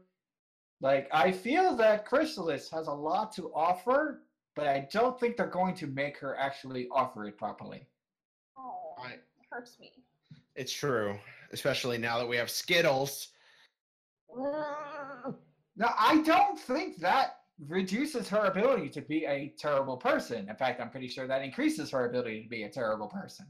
Well, because she's because she's still all buggy and and cheese, and she needs to stay cheese. In my brain, she'll always be the cheese. So that's Well, the thing is, even by canon, technically there should be a lot of changelings that were not there. So she should still have a hive, just not where she used to have a hive. Oh yeah. All right. Onwards. Uh, next question. Also, what old generation villain would you like to see pop up in the new generation? Well, that would that would require me watch a lot more old generation ponies, which I, I didn't. I mean, I got into ponies with season one of this generation, so sorry. No, it's all good. Um, Pencil's kind of our resident old generation My Little Pony uh, expert. Wasn't there literally the devil? Uh, Nice. sort of, but I'd much r- there. There were some wizards. Ooh, like, ooh, sort of, ooh! I thought of one. The, Yeah. the the kitty cat with the drug problem. There's a kitty No, cat with a What? drug problem? What? Yes, she is totally a Gen One canon thing. I'm glad you're convincing my uh, significant other to watch. Uh, you know, old My Little Pony. Thank, thank you for that. Well, yeah, Pencil- you, you never heard of her? I'm She- well aware of She her. They she not. happily drinks down this exotic drug that makes her turn big and powerful, and and the, the entire thing is like a, a lesson of yeah, as strong as that makes you feel, you should quit those drugs. Because drugs are bad. You want to make So it- sure you can rely on your own personal abilities rather than relying on artificial substances. Yeah, So no, what she's turned her- totally a drug-addled cat. Yeah. So we turned her into an Amazon and provided fetish fuel for the fans at the time. Yes. Uh, yeah, actually, you're pretty right about that. Uh, by the way, I would re- really like to see some of the wizards come back. There are at least two wizards I can think of, uh, and I'd, lo- I'd love to see Applejack kick a wizard off a fucking cliff. I would Ben- love that. Pencil, the last time you showed us the movie, wasn't there like a gay mushroom wizard? It, was, it's a family of um, three wizards, or, or are you thinking of the Flume? The he showed up in that in the smooth one. There was like a Oh, gay mushroom wizard, and he's yeah, and he sat on top of the mushroom. We all lost our shit. I mean, there's the Flume, which is basically a tentacle rape monster. Do you remember that? Yeah. Or it actually like holds one of the girls upside down, so her so her uh, dress flies up. I was like, wow, as a child, I did not get how inappropriate that was. Eh. But that's enough about the beginning of the adventure. We have to get back to the present. Yes, let's adventure onwards. Thank you. We have questions now for Daniel Slither. Question number one Who is best pony? I already answered that. It's true. Yay! Question number two You are in Horseland for exactly 12 hours, but you are invisible and can't speak. What do? Right? Right. Would would they even would do they even have their own version of English? I They- don't they- know. they But if I started writing words and hovering it in front of Twilight, she would lose her mind trying to figure out what it was. She, uh, they all speak and read common. Well, I'm sad. Everybody gets common for free, right? Yeah. We must, we, we must now speak the mo- the intergalactic language, English. Question number three Would you a thing pony? This is when I kind of shrug a little bit. Eh. Um, well, well, here, here. Let me, uh, let me show you. If you check in our chat, I'll post. no, no. I, I I know what that is. I know what that is. Oh, oh, good. I don't have to. Oh, that's lovely. I'm glad. Usually, I have to explain that in great detail. Um, however, I will say to the normal uh, barcasters who know me, um, I have a new favorite thing pone picture. You So do. cool. I, I feel Oh, like my I feel like my answer from before applies to this though. Oh. I do. I, this is my new favorite Seems thing less- picture. She That's seems Luke. less thing pone in this. Looks more like a It's my lamia favorite thing about that. Look, look at her neck. Oh, yeah, that's wrong. That that is not the most stink poniest thing pone I've ever seen. Yeah. Oh, I know. The, the looks top one is the most thing poniest thing pone. The bottom one I like her neck. All she right. still has I like. I like, She still I like the still eyes bedroom though. Yeah. Next question. How do you keep track of all the ideas you intend to put into a long story? I don't. Yay! Just like a real DM. I mean, That's one- um, That's one thing that kills me about one of the campaigns that I run. Not to go off, but I have a guy who literally just sits and takes notes on everything that's happening. So if I pronounce a name wrong or forget one tiny detail, he goes, "But wait, you said this." It's like, "Well, I was fucking wrong." there was a reason why I designed Everglow. That's the world of Ponyfinder. The way that I did the world of Everglow itself is sort of in a state of quantum uncertainty. Whether or not certain things are the way they are, that's kind of up to you and your GM. I'm not going to tell you you're right or wrong. And if I say something that contradicts something, eh, that's actually canon. Uh, we have a question from the chat from Dragon Kitsune again. yeah, I know. Uh, Silver, what do you think of obscure game crossovers? Like really obscure, sometimes to the point of no translation into English. I feel that you're kind of taking on extra baggage without any of the potential gain. You're pretty much just giving yourself a lot of extra work for no really good reason, unless you just really like that game. Fair enough. So I mean, yeah, the whole point of a crossover is you're you're bringing in an IP that theoretically people will go, "Oh, I know that thing that you're doing," and will hopefully be interested in, on some level or another, and then you can explore the themes from there. But if everybody, literally everybody, has no idea what you're talking about, well, why don't you just make it up at that point? Well, unless you're writing it just for you. Yes. Now he gives questions for all of you fucktards. Woo! Uh, number one, Ooh. which pony race has the superior booty? I'm gonna have to go with Bendy on this one. I say Alicorn Booty's best booty. I actually agree with you. Uh, David, gonna- what do you think? Well, if we're measuring it by size, then Alicorns certainly have an advantage. I'm gonna say earth ponies because they have to walk everywhere, so their like butts are pretty taut. You know, actually, that that is they probably do have the most muscular booties out of any of them. So if that's what you're into, that's a really good point. You gotta have that tight, not the thick. Well, see, but there's a problem with them. Is it dep- that it that varies way too much depending on which Earth bunny we're talking about. I mean, theoretically, most unicorns walk just as much as most Earth bunnies because most So, I mean, unicorns about- can't teleport. Specifically, let's think about the two Earth ponies in the main six. Pinkie Pie is always jumping everywhere, so that ass has got to be tight. Um, and Applejack with all that spring kicking. legs. Yeah, dude. Yeah, no, seriously. I, just just saying, both those ponies, I'm sure the anal sex would be a plus. Just saying. Plus, they got them legs. Anyway, uh, No, no, He no. got- We we didn't ask Milk. Malk.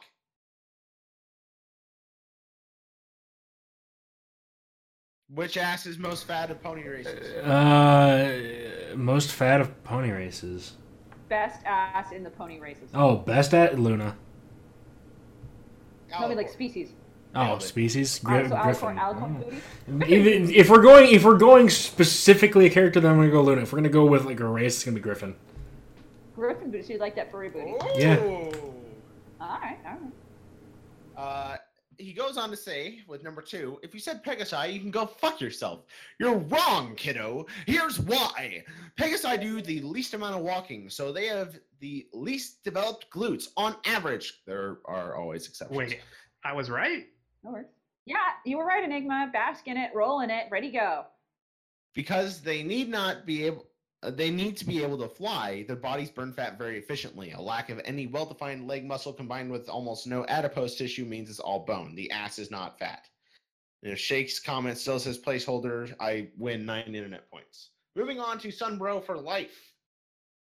Who asked David, "What's your favorite superhero to hate?"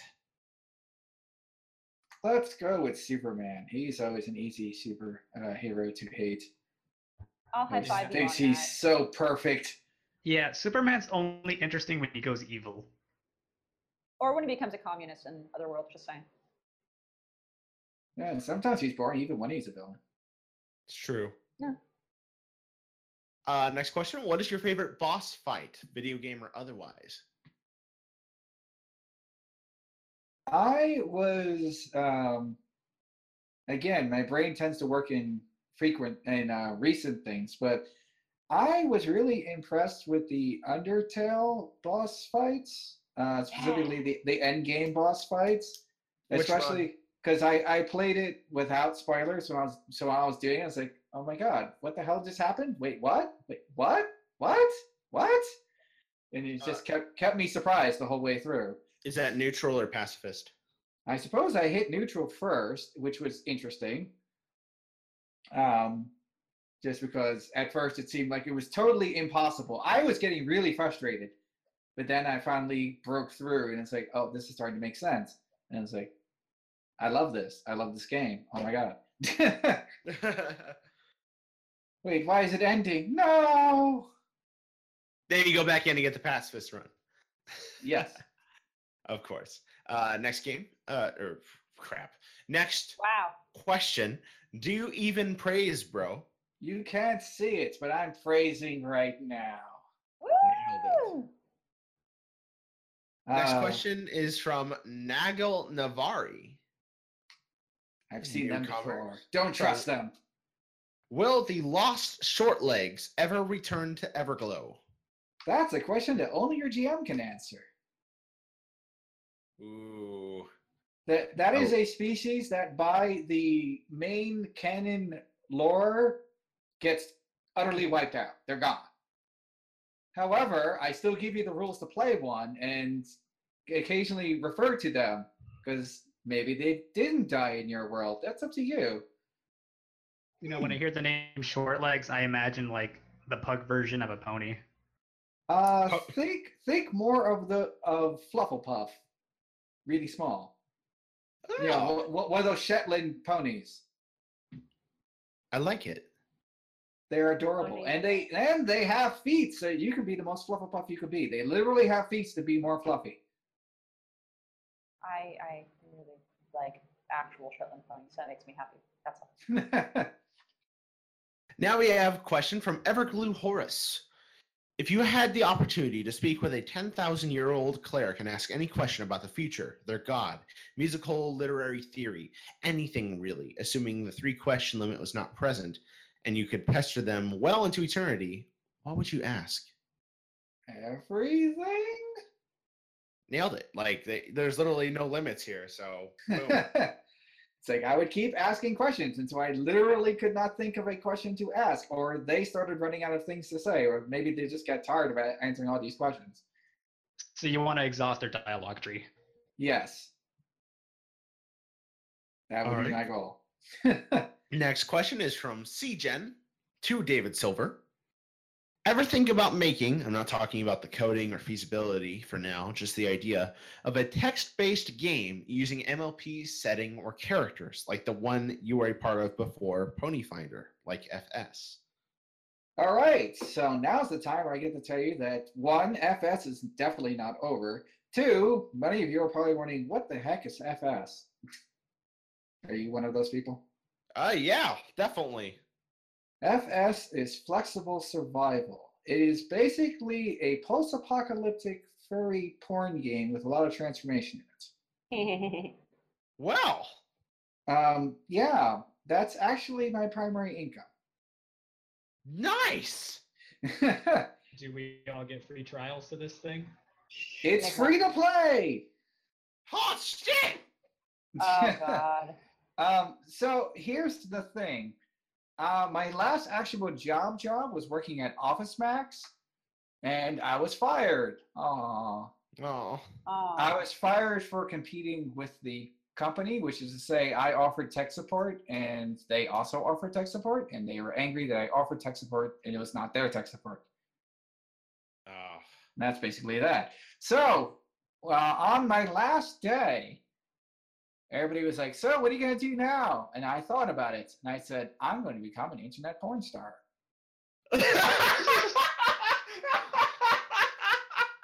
And everyone sort of laughed nervously. And I walked out and then I did that. And that, that's, that's what I did. That's exactly what I did. Congratulations, you did a good thing. You're doing God's work or the opposite thereof. One of the two. I can't decide. One of the two. One of the two. Okay. I'm so proud of you. Can can we say now that we've had a porn star on the cast? You can say that. Although I'm a really rare type of one because I'm an I'm a text-based porn star, so that's weird. I like it. Yeah. Okay, but for, for that actual question though, am I considering making interactive fiction for Ponyfinder? I had not considered that. I'm not sure how popular it would be. It would certainly be a lot of effort. That's for sure. Banned Um, from Equestria. What's that? Banned from Equestria. It's a. It, it- it's something kind of Oh, yeah, similar. yeah, but yeah, it's I got- know that yeah, one, I Yeah, yeah, yeah, yeah, yeah. Yeah, I, I know what he's talking about. Yeah. Oh, actually, he says using MLP's setting. Nope, nope, nope. I would not do it with MLP's setting or characters. I'm not going to put in that much effort in, into something that doesn't actually belong to me. Fair. so no, if I was going to make a game like that, it would be Pony And then he has another question. On the topic of games, we all know you're a TTRPG player, but do you play video games? If so, what game has your favorite story or lore? Uh, Undertale, pretty much. well, no, I said that one has a really good. Um, Oh, my bad. um, favorite story or lore? I'm gonna go with Dark Souls on this one because oh my god, there's so much. The adventure there just like never really ends, and if you start like looking around at people's theories and things, that rabbit hole has no bottom. Ah, Iron Tarkus. Ah, Iron Tarkus.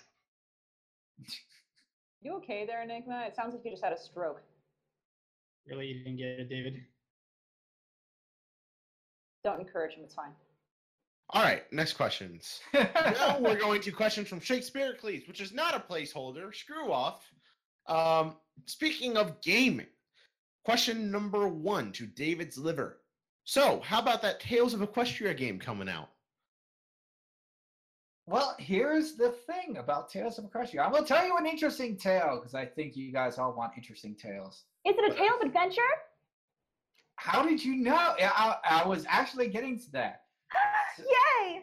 So here's the thing. I actually reached out to Tales of Equestria asking them if I could give them a hand with anything because, you know, I already did the pony role playing thing.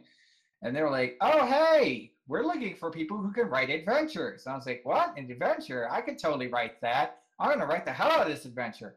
And then I, I, I put together this this plan for this uh, little uh, little adventure yarn where you find um oh, I'm trying to remember the synopsis off the top of my head. But basically it ends up with a angry dragon that you have possession of the eggs of and you need to get it back to the dragon without getting chomped.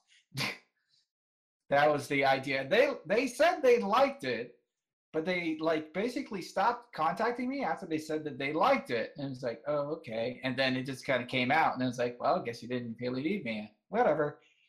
Um, in terms of what I think of the game itself, it is a game that is written very specifically for the target audience. I'm using quotes here, you can't see it. The, the target audience. It is written for small children. Um, like it doesn't really go into any nitty gritty of any kind. I see. Uh, Now, here's the makes sense. thing I like about Ponyfinder um, is that it can it can work with little kids too, and you can work with big kids. It can even work with people like me, who probably should be institutionalized, but it works. It works for everyone. I like it. Hey, every once in a while, I get like a message from somebody. Oh man, I play this with my kids. They love it. No, that makes me happy. Yay. Um, he follows up by asking, "Do you think you had a hand in inspiring Tales of Equestria?" I don't know. I mean, it's possible that, that they saw Ponyfinder was a thing and they said, hey, man, we should get in on this. And then they reached out to Hasbro and made that happen. But I can't really say one way or the other. There's really no way to know. There is no way to know. Right, of course. Uh, question number two: As the maker of a Pony D and D game, did Ponyfinder get in the game feel meta, even for a displaced-ish story? That game was meta as hell. Uh, sorry, that game. That story was meta as hell. As in, literally, I based several of the characters in that story off of people I was literally playing in real life with at that time. Wow. I mean, that was as meta as it could possibly be. Uh, the person who was kind of a jerk in the story was also a person who can sometimes be trying in real life. He was not amused by his uh, production, but I did it anyway. I'm not sorry. Oh no! Don't be sorry. dude. All right, number three. Do you plan on writing another Ponyfinder story? Perhaps one's playing uh, with ponies playing D and D, or perhaps ponies playing D and D and getting the D. Okay, now see, I have written several Ponyfinder slash MLP crossovers where the various MLP characters end up in the Ponyfinder world getting into trouble. In fact, that was the first story I wrote on FimFic, which was uh, a dangerous sparkle. That was that was yes, that was literally Twilight Sparkle. Biggs yeah, does magic wrong because Twilight Sparkle can do that, and ends up in Everglow. And what's the first thing that happens? She gets captured by orcs and she's turned into a slave. Don't worry, it gets better from there. That adventure was long and harrowing. Did I mention that there's a part where Fluttershy gets tortured? I'm down. let's. Good. Good. By the way, that story is almost universally panned by reviewers because they say the the beginning of it is um, ah, you're talking too much about the world. Get to the actual action part. It's like "Ah, I wrote it because I wrote it. It is what it is. right, what makes you happy, man? Yeah. There you go. That's the point. Number four. Do you like to do the other kind of role playing? Winky face. Um, well, you know, funny thing, my life has changed. Um, I used to do the other kind of role playing, um, especially since I ran games like I just finished describing before. Yeah. I could happily role play on that anytime I wanted to, and I used to want to, but these days, not so much. Hmm. Oh God, I'm getting old. You're We're talking about- vanilla. Oh God. We're talking I about bet you LARPing, like right? holding hands. We're if I talking had, about- if I had anyone's hands to hold, forever alone. We're talking about Oh. LARPing, right? The- And then Yeah, we well, go back to the innocent about- quarter. I'm talking about like internet role playing. Yeah. We're talking about. That's definitely what we're talking about. Enigma just has never had any of that, so he doesn't even understand how to fathom it. Don't worry. Fair enough. Now we have questions from Bendy. What would happen to a weight scale if Princess Celestia sat on it? Now, of course, that would depend on which particular head headcanon you're playing with. I'm pretty sure if this was like a show's Princess Celestia, we would then find out what her weight is. Her weight is exactly 40 cakes. And that's bad. Terrible. The word is that's terrible. Oh my God. Oh. Come on, get your meme right. What gun would you use to massage an OP overpowered pony? I would use the most deadliest gun of all. Stories. No, I Ah, wouldn't even better. criticize them. I would make them actually have to face challenges that make them grow as a person and actually have some sort of dimension beyond the flat object that they begin as. Nicely done. All right, next question. What Planetside 2 faction would you use to massage your giant overpowered pony? I, I don't play that game. I tried it once. I, I mentioned I'm pretty bad at FPSs. Next. What melee weapon would you use to massage your OP pony? Yeah, I feel like I answered this with the first one. Yeah, I kind of agree with that. I, I Uh, like the idea that no, no. I really like the idea that stories are a melee weapon. I'd like to keep that in my head forever. There Anyway, you go. Could you lift the sun? Uh, no, I'm pretty sure I only rate a two or a three on the scale that only people who actually read my stories understands. Uh, now we have questions from Latrius, which only has one. Uh, question for everybody, and we'll try and rapid fire it. If you could hug one pony, who would you hug? Uh, a non-pencil. Drunk pony because she needs a hug after all that drinking. David. Hmm. I'm going to give a hug to the pony that actually wants to be hugged as opposed to just appearing randomly out of the vortex, grabbing a horse, hugging it, and hoping that it's okay with it. Because that sounds Alright. kind of creepy, yo. No, that's that's pretty fair.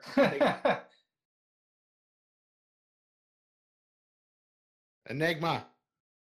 What was the question? Oh, pony who hug? Uh, Octavia. Yay! Uh, I would hug Nurse Redheart because she's probably had a hard day saving lives. it's true. And Milk. I would hug myself. You're not a pony, Milk. Today I'm a pony because I wanted a hug. Damn it. Aw. Okay. Milk, Milk gets pony hugs. We we all give. I, I I changed my answer. Milk is Milk is best pony. Milk gets a hug from me. Oh, see, I saved my hug for just such an emergency. You have said you want a hug, you get a hug. Everyone Break gla- hugs Milk. Break I got- glass in case of hug. Everyone hugs Milk. This is this is so circle jerky even for us. Let's move on. This is creepy. Keep going. I, We have a I, question. I'm apparently being a very bad influence. You guys are supposed to be so angry, and I'm making everybody nice. I know No. we're so nice. It's the we've ever been to each other. I, I haven't told Enigma he's shit. I've sworn at him, but I haven't told him he's shit. Like you're actually making us not that bad. I'm really horrified. I'm doing my part. Ugh. um, now we have a question from Uitol. Is Ponyfile Ponyfile? Well, that's gonna that's gonna stick with me for the rest of my Oh. days. Is Okay. Ponyfinder actually any good for adventures? Would you recommend to buy it to someone how plays Pathfinder Adventures? Okay, the phrasing on that is a little concerning.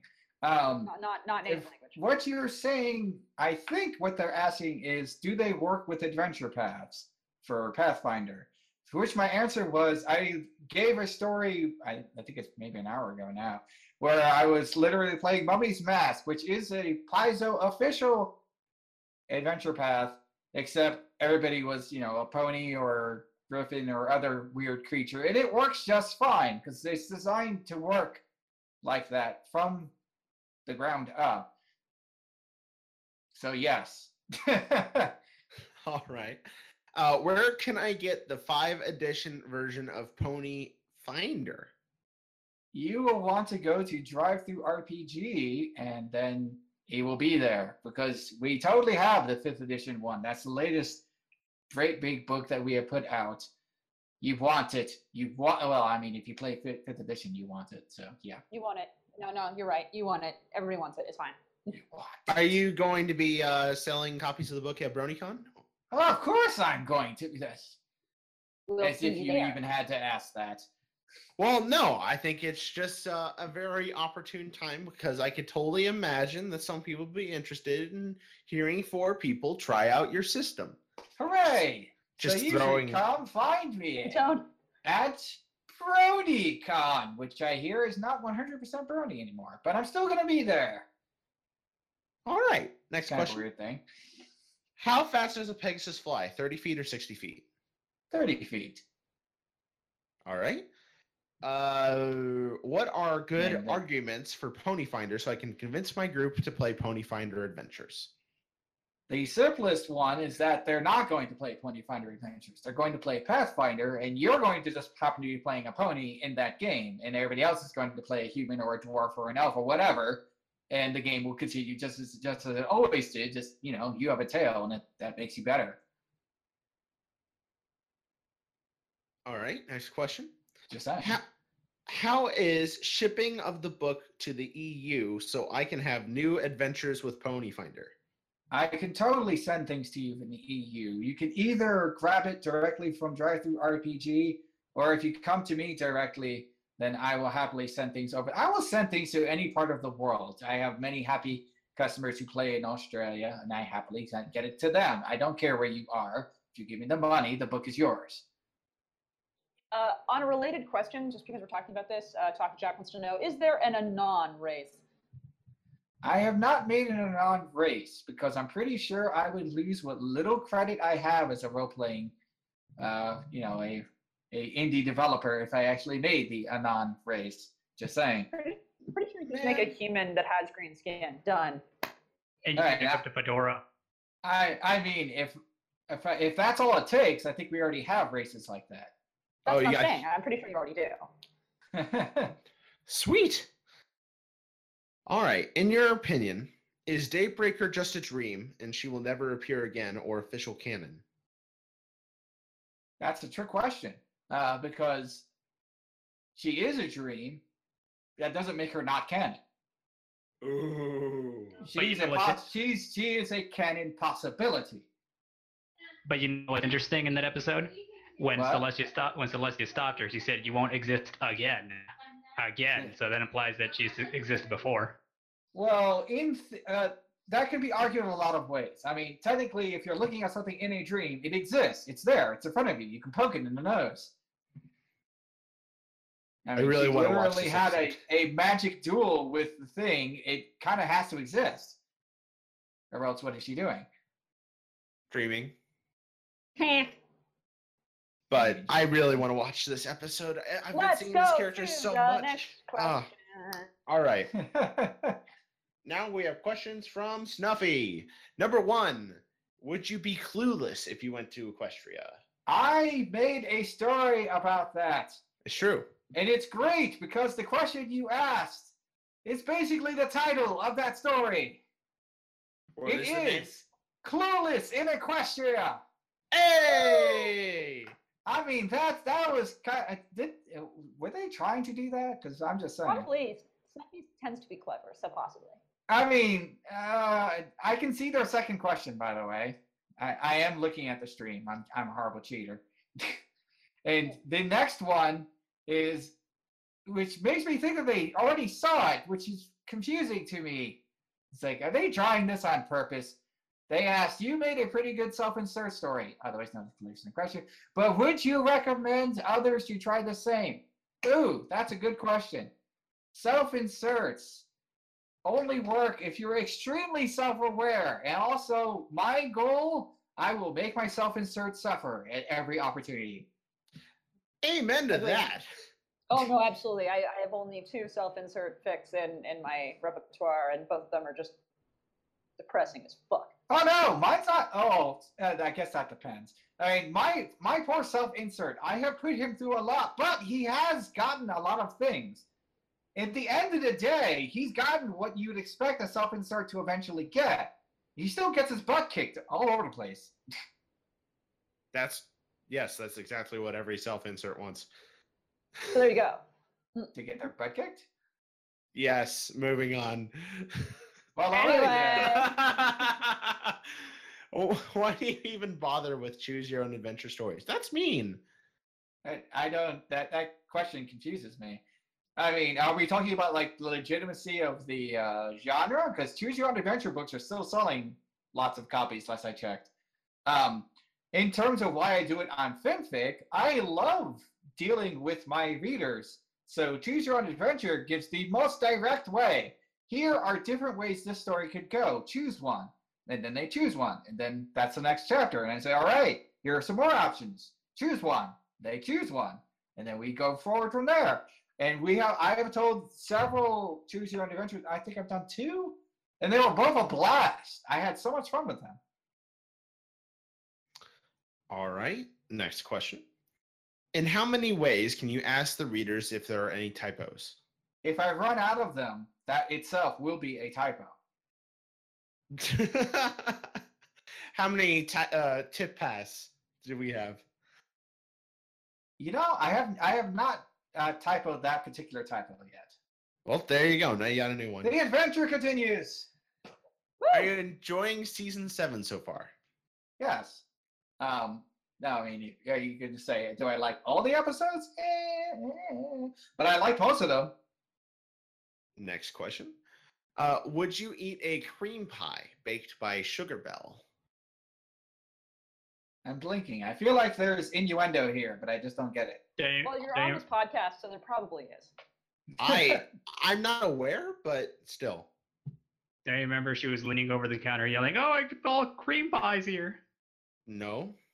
But I mean, ultimately, if a ha- if a colorful pony showed up and said, "I have a pie for you," I'd be like, "This is the best thing ever."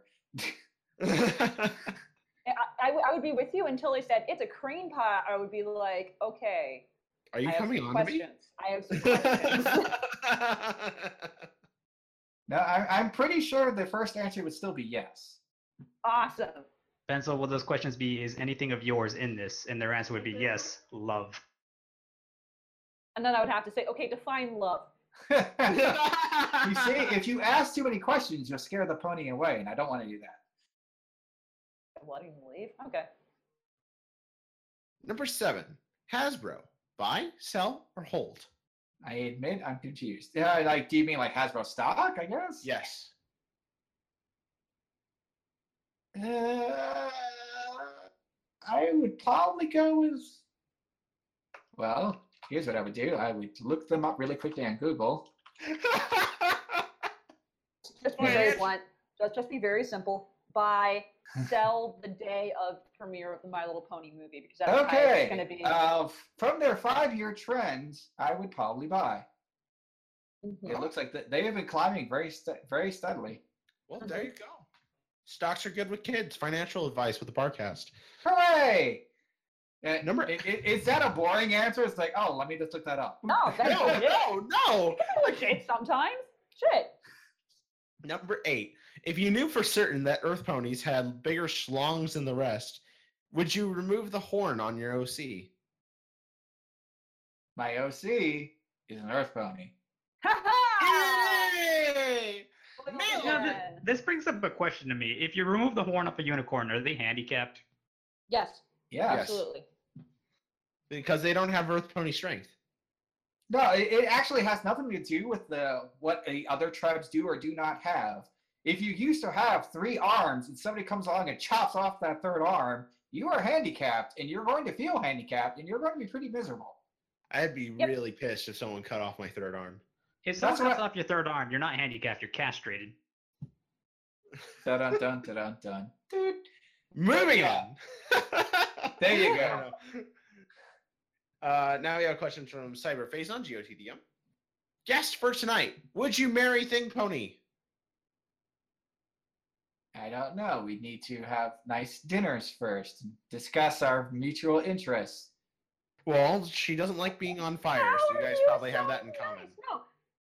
How are you so nice? Like you, you are the most like genuinely decent human being you've had on this podcast. I, I can't make you horrible, and it hurts me inside. I don't understand.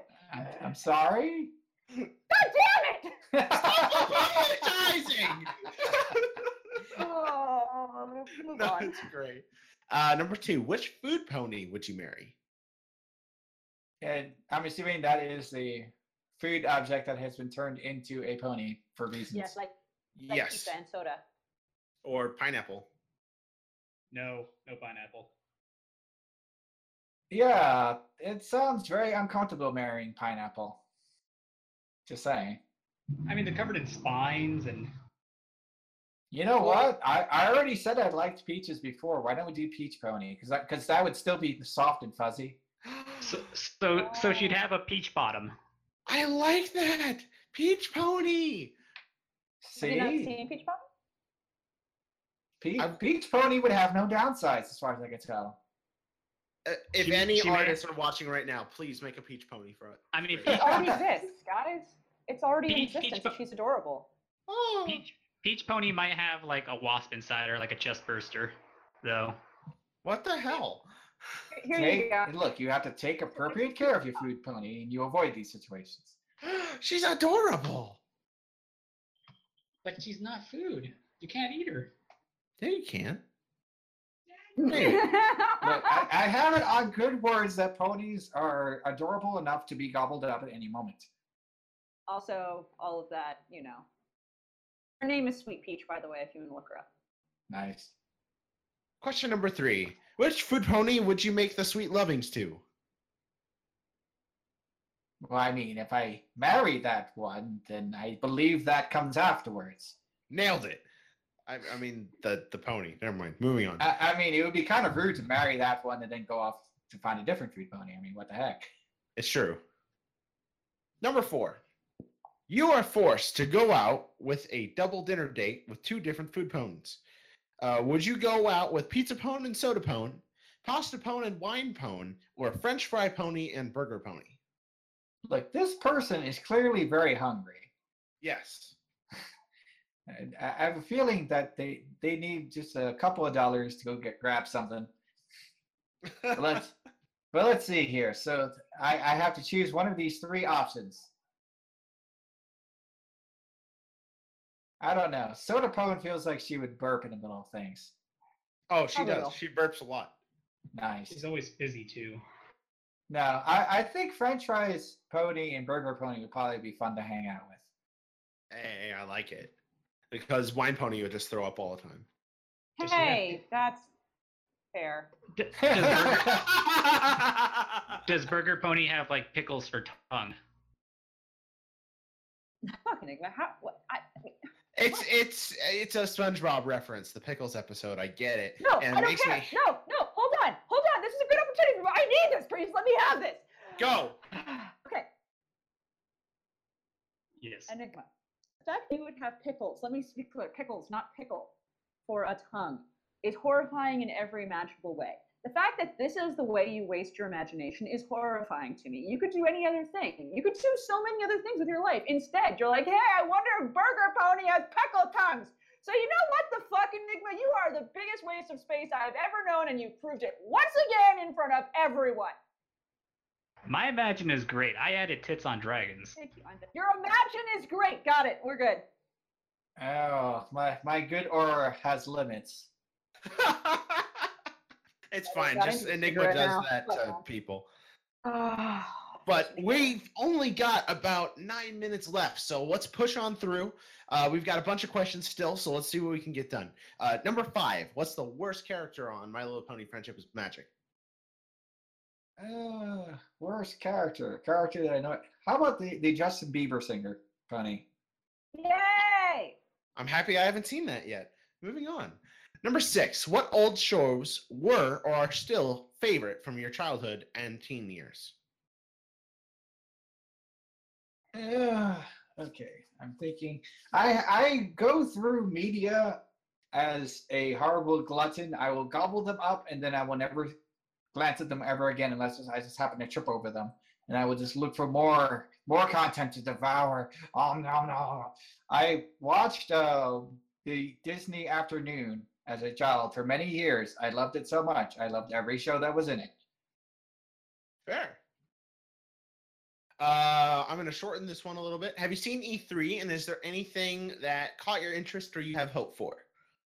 I generally don't pay much attention to E3 because they hype, hype, hype, hype, hype, and then it comes out and you realize that they were lying. Yep, pretty much everything always. You're right. Number seven, if you wanted to get any two guns from real life in some game, movie, show, or whatever, what would it be? And what vehicle would you choose? The portal gun. Yes! Oh my god, you're a brilliant person.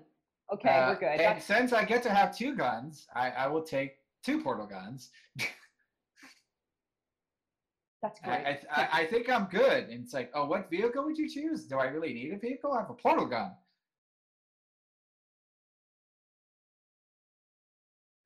Priest, go. Priest, go. Next. Priest, go. Hello? Okay. Priest is dead. I got it. Um, the next one is uh, you said the character you would like from old generations of MLP. What about Grogar? Do you know who Grogar is? oh, God. Um, no. Then you're fine. I'm happy to go on to the next question. The next one is uh, oh, I like this question. Would you write the world's worst displaced story for a lifetime supply of potatoes? Nope. I try to keep my carbs down. Oh, but potatoes. I'm- sorry. I'm very Irish Scottish, so I'm like. Questions for everyone. If you could marry a pony, who would you marry? Let's start with our guest. Oh, okay. Now, who would I marry? Hmm. Let's see. Somebody who would not be driven crazy by my annoying habits. Who would that be? Oh God. That is Give really a me a- hard one. Do you need us to come back to? You? I'm pretty sure I already know who Enigma's going to choose. Sure. Hey, Enigma, who'd you marry? Before I answer, who do you think? Well, I, if, I, if I'm counting the pony universe, not just ponies, Ember. No, that's she's not a pony though. Ah, fair enough. All right, who? Octavia. She was she was my first pony love, damn it. Um, I know Priest's answer would be Princess Cadance. I think we all know that. Um, Milk, what do you think? What's the question? What pony you marry? Uh, which one can I fuck first? You can fuck as many as you want first. Then I'm marrying them all. Okay, heard it is. Fantastic. Just one guy in a suit and all these mares and stallions on the other side of the aisle just in dresses. Perfect. Um, and if I'm being honest, I would have to probably marry Shining Armor, even though I don't really like him as much as I like some of the other ponies. Just because, you know what? I've just seen how he treats Cadance and shit. He's pretty awesome. So I- I'll give him his credit. Probably be the best husband. If you married him though, what would happen to Cadance? Uh, well, she'd be off fucking priest somewhere, so I'm not worried. Seems legit. So, David Silver, what is your favorite shipping pairing? My favorite shipping pairing. Uh, I would probably go with uh, with uh, how am I forgetting her name? Lyra and Bonbon. They are they are pretty cute ship. I'll agree with that. Um, and who's your least favorite shipping? Least favorite. Um, I'm going to go with the safe bet on this one and go with the uh, the guy who has basically no personality and the mayor that has the most personality in terms of actual Oh. development. Oh, okay. Flat Flash Sentry and Twilight. Yeah, that's that's a pretty. I, I dislike that ship too. I, you and I are of like mind on this. I I believe you. You won't believe which ship I dislike. I'd like to know what you'd like, but I just want to let people know Priest is uh, in a power outage due to storms in his area, and so he says, "Hope everyone's okay." Just uh, yeah. Uh, so some personal adventures. It's okay. Enigma, what were you gonna say is your least favorite? Mr. and Mrs. Cake, because so far it feels like they're only together because of the kids. We oh don't no, know. actually, I, they work well together. As far as a working partnership, they work really well. Yeah, but we don't know much about their personal lives. You know, that doesn't involve the kids or their work or how they got together. I mean, I would be totally down for an episode that went into that, but I don't see any reason to rip them apart because of that. I gotta rip through these questions because we got something we need to do. So let's Onwards! go real. It doesn't look like a question. Um, also, is there a way I could interact with you and your fans? How is what's the best way to interact with you? I have a Discord, uh, which I post at the end of every chapter of every story. Well, that makes it easy. That's a great way of doing it. Awesome. There you go. What do? I stop. I crouch down. I extend my hands, but not too quickly. I speak softly to the cat and I ask it permission for petting. If the cat's interested, it will come over. If not, it will not. And then I respect its its decision one way or the other.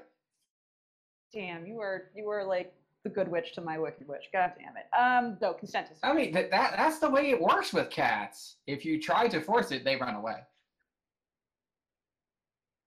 All right, and last but not least, is kicked in the butt mean he starts his adventure with 10 points by points? Wait, what? No, I read that as it's written. I'm actually not sure what you is saying. Is kicked in the butt mean he starts his adventure with 10 points by points? Ah! Uh, How about yes? All right, the answer oh, yes. oh, point by points. Now I understand. Okay, then yes, that would be a perfectly le- legitimate way to handle kicked in the butt. Now, I think you're talking about my OC, but uh, my self insert, but he was not playing in a Ponyfinder world. He was playing in MOP land, which doesn't have points. He did, however, spend some time playing a uh, role playing game in in MLP lands that actually had okay, make a friendship roll. All right. Well, that is our time, and uh, I believe Priest is back. Are you back, Priest? It's true. All Hmm. Well, um, We said at the beginning we had a special announcement, and we'll do that before we begin our sign off. Um, we've got 20 people here, so we want to thank all of you and everyone for tuning in um, week after week to enjoy everything that we've done and the people we've interviewed. So now we want to come to you guys and talk for a little bit about the cast itself. Um, we've been running for about a year and a half, and um, after all of us talking, uh, we came to a very concise um, decision. Uh, at the end of the day, running a podcast costs money. Uh, we get custom art made for all of our guests. Uh, we do everything that we do basically because we love it. We love doing what we do, and it's a lot of fun for us. Um, that said, we've been doing this absolutely free for a year and a half. And the good news is we plan to still continue doing that. Um, that we're, we're said, not we're not gonna we're not gonna start asking for you to pay for permission to watch our shows and shit. Don't even worry. That's not changing. Nothing? Wait. nothing we make will ever be hidden behind a paywall. Nothing that we do will ever be exclusive to only certain people. Things are going to be very noticeable. That said, we are opening a Patreon for the first time. And Dun, the dun, reason why we're doing this is all of our proceeds and profits of the podcast are going to be donated Oh God, did he cut out right as he said donated? to a horse-based charity. Yay. Okay. We are going to be donating to horses. We're going to be doing that specifically for horses. This is not for us. This is this is not for money for us. We promise. Uh, we don't plan to take any money. None of this is going towards cons. None of this is going towards merch or anything like that. This is entirely for the horses. And we want to make special little event videos where we talk about the horses that we support. Uh, we're going to hopefully have a point in which we can name a specific charity, but we're working on that.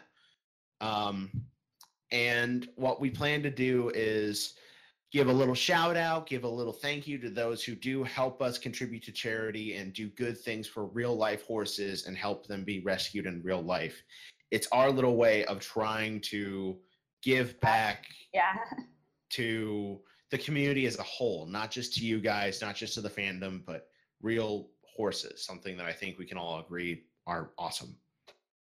Uh, that being said, uh, yeah, I think uh, we, we can make a post about that. We can give you a little bit more information about it later. Uh, check the Barcast group and we will give you more info. You make So- me feel guilty. Yay! now you know how I felt. Oh, cash, motherfucker. so that said thank you for enjoying this edition of the barcast we hope you enjoyed it uh, your bartenders for this evening were anon pencil I love horses! Enigmatic otaku She loves being covered in mud. milk I'm not dead. and of course we had our wonderful guest david silver to adventure. thank you so much for coming on and until next week everybody you'll want to tune in for Lisi Claire, the the mystery, the Madame with the heart.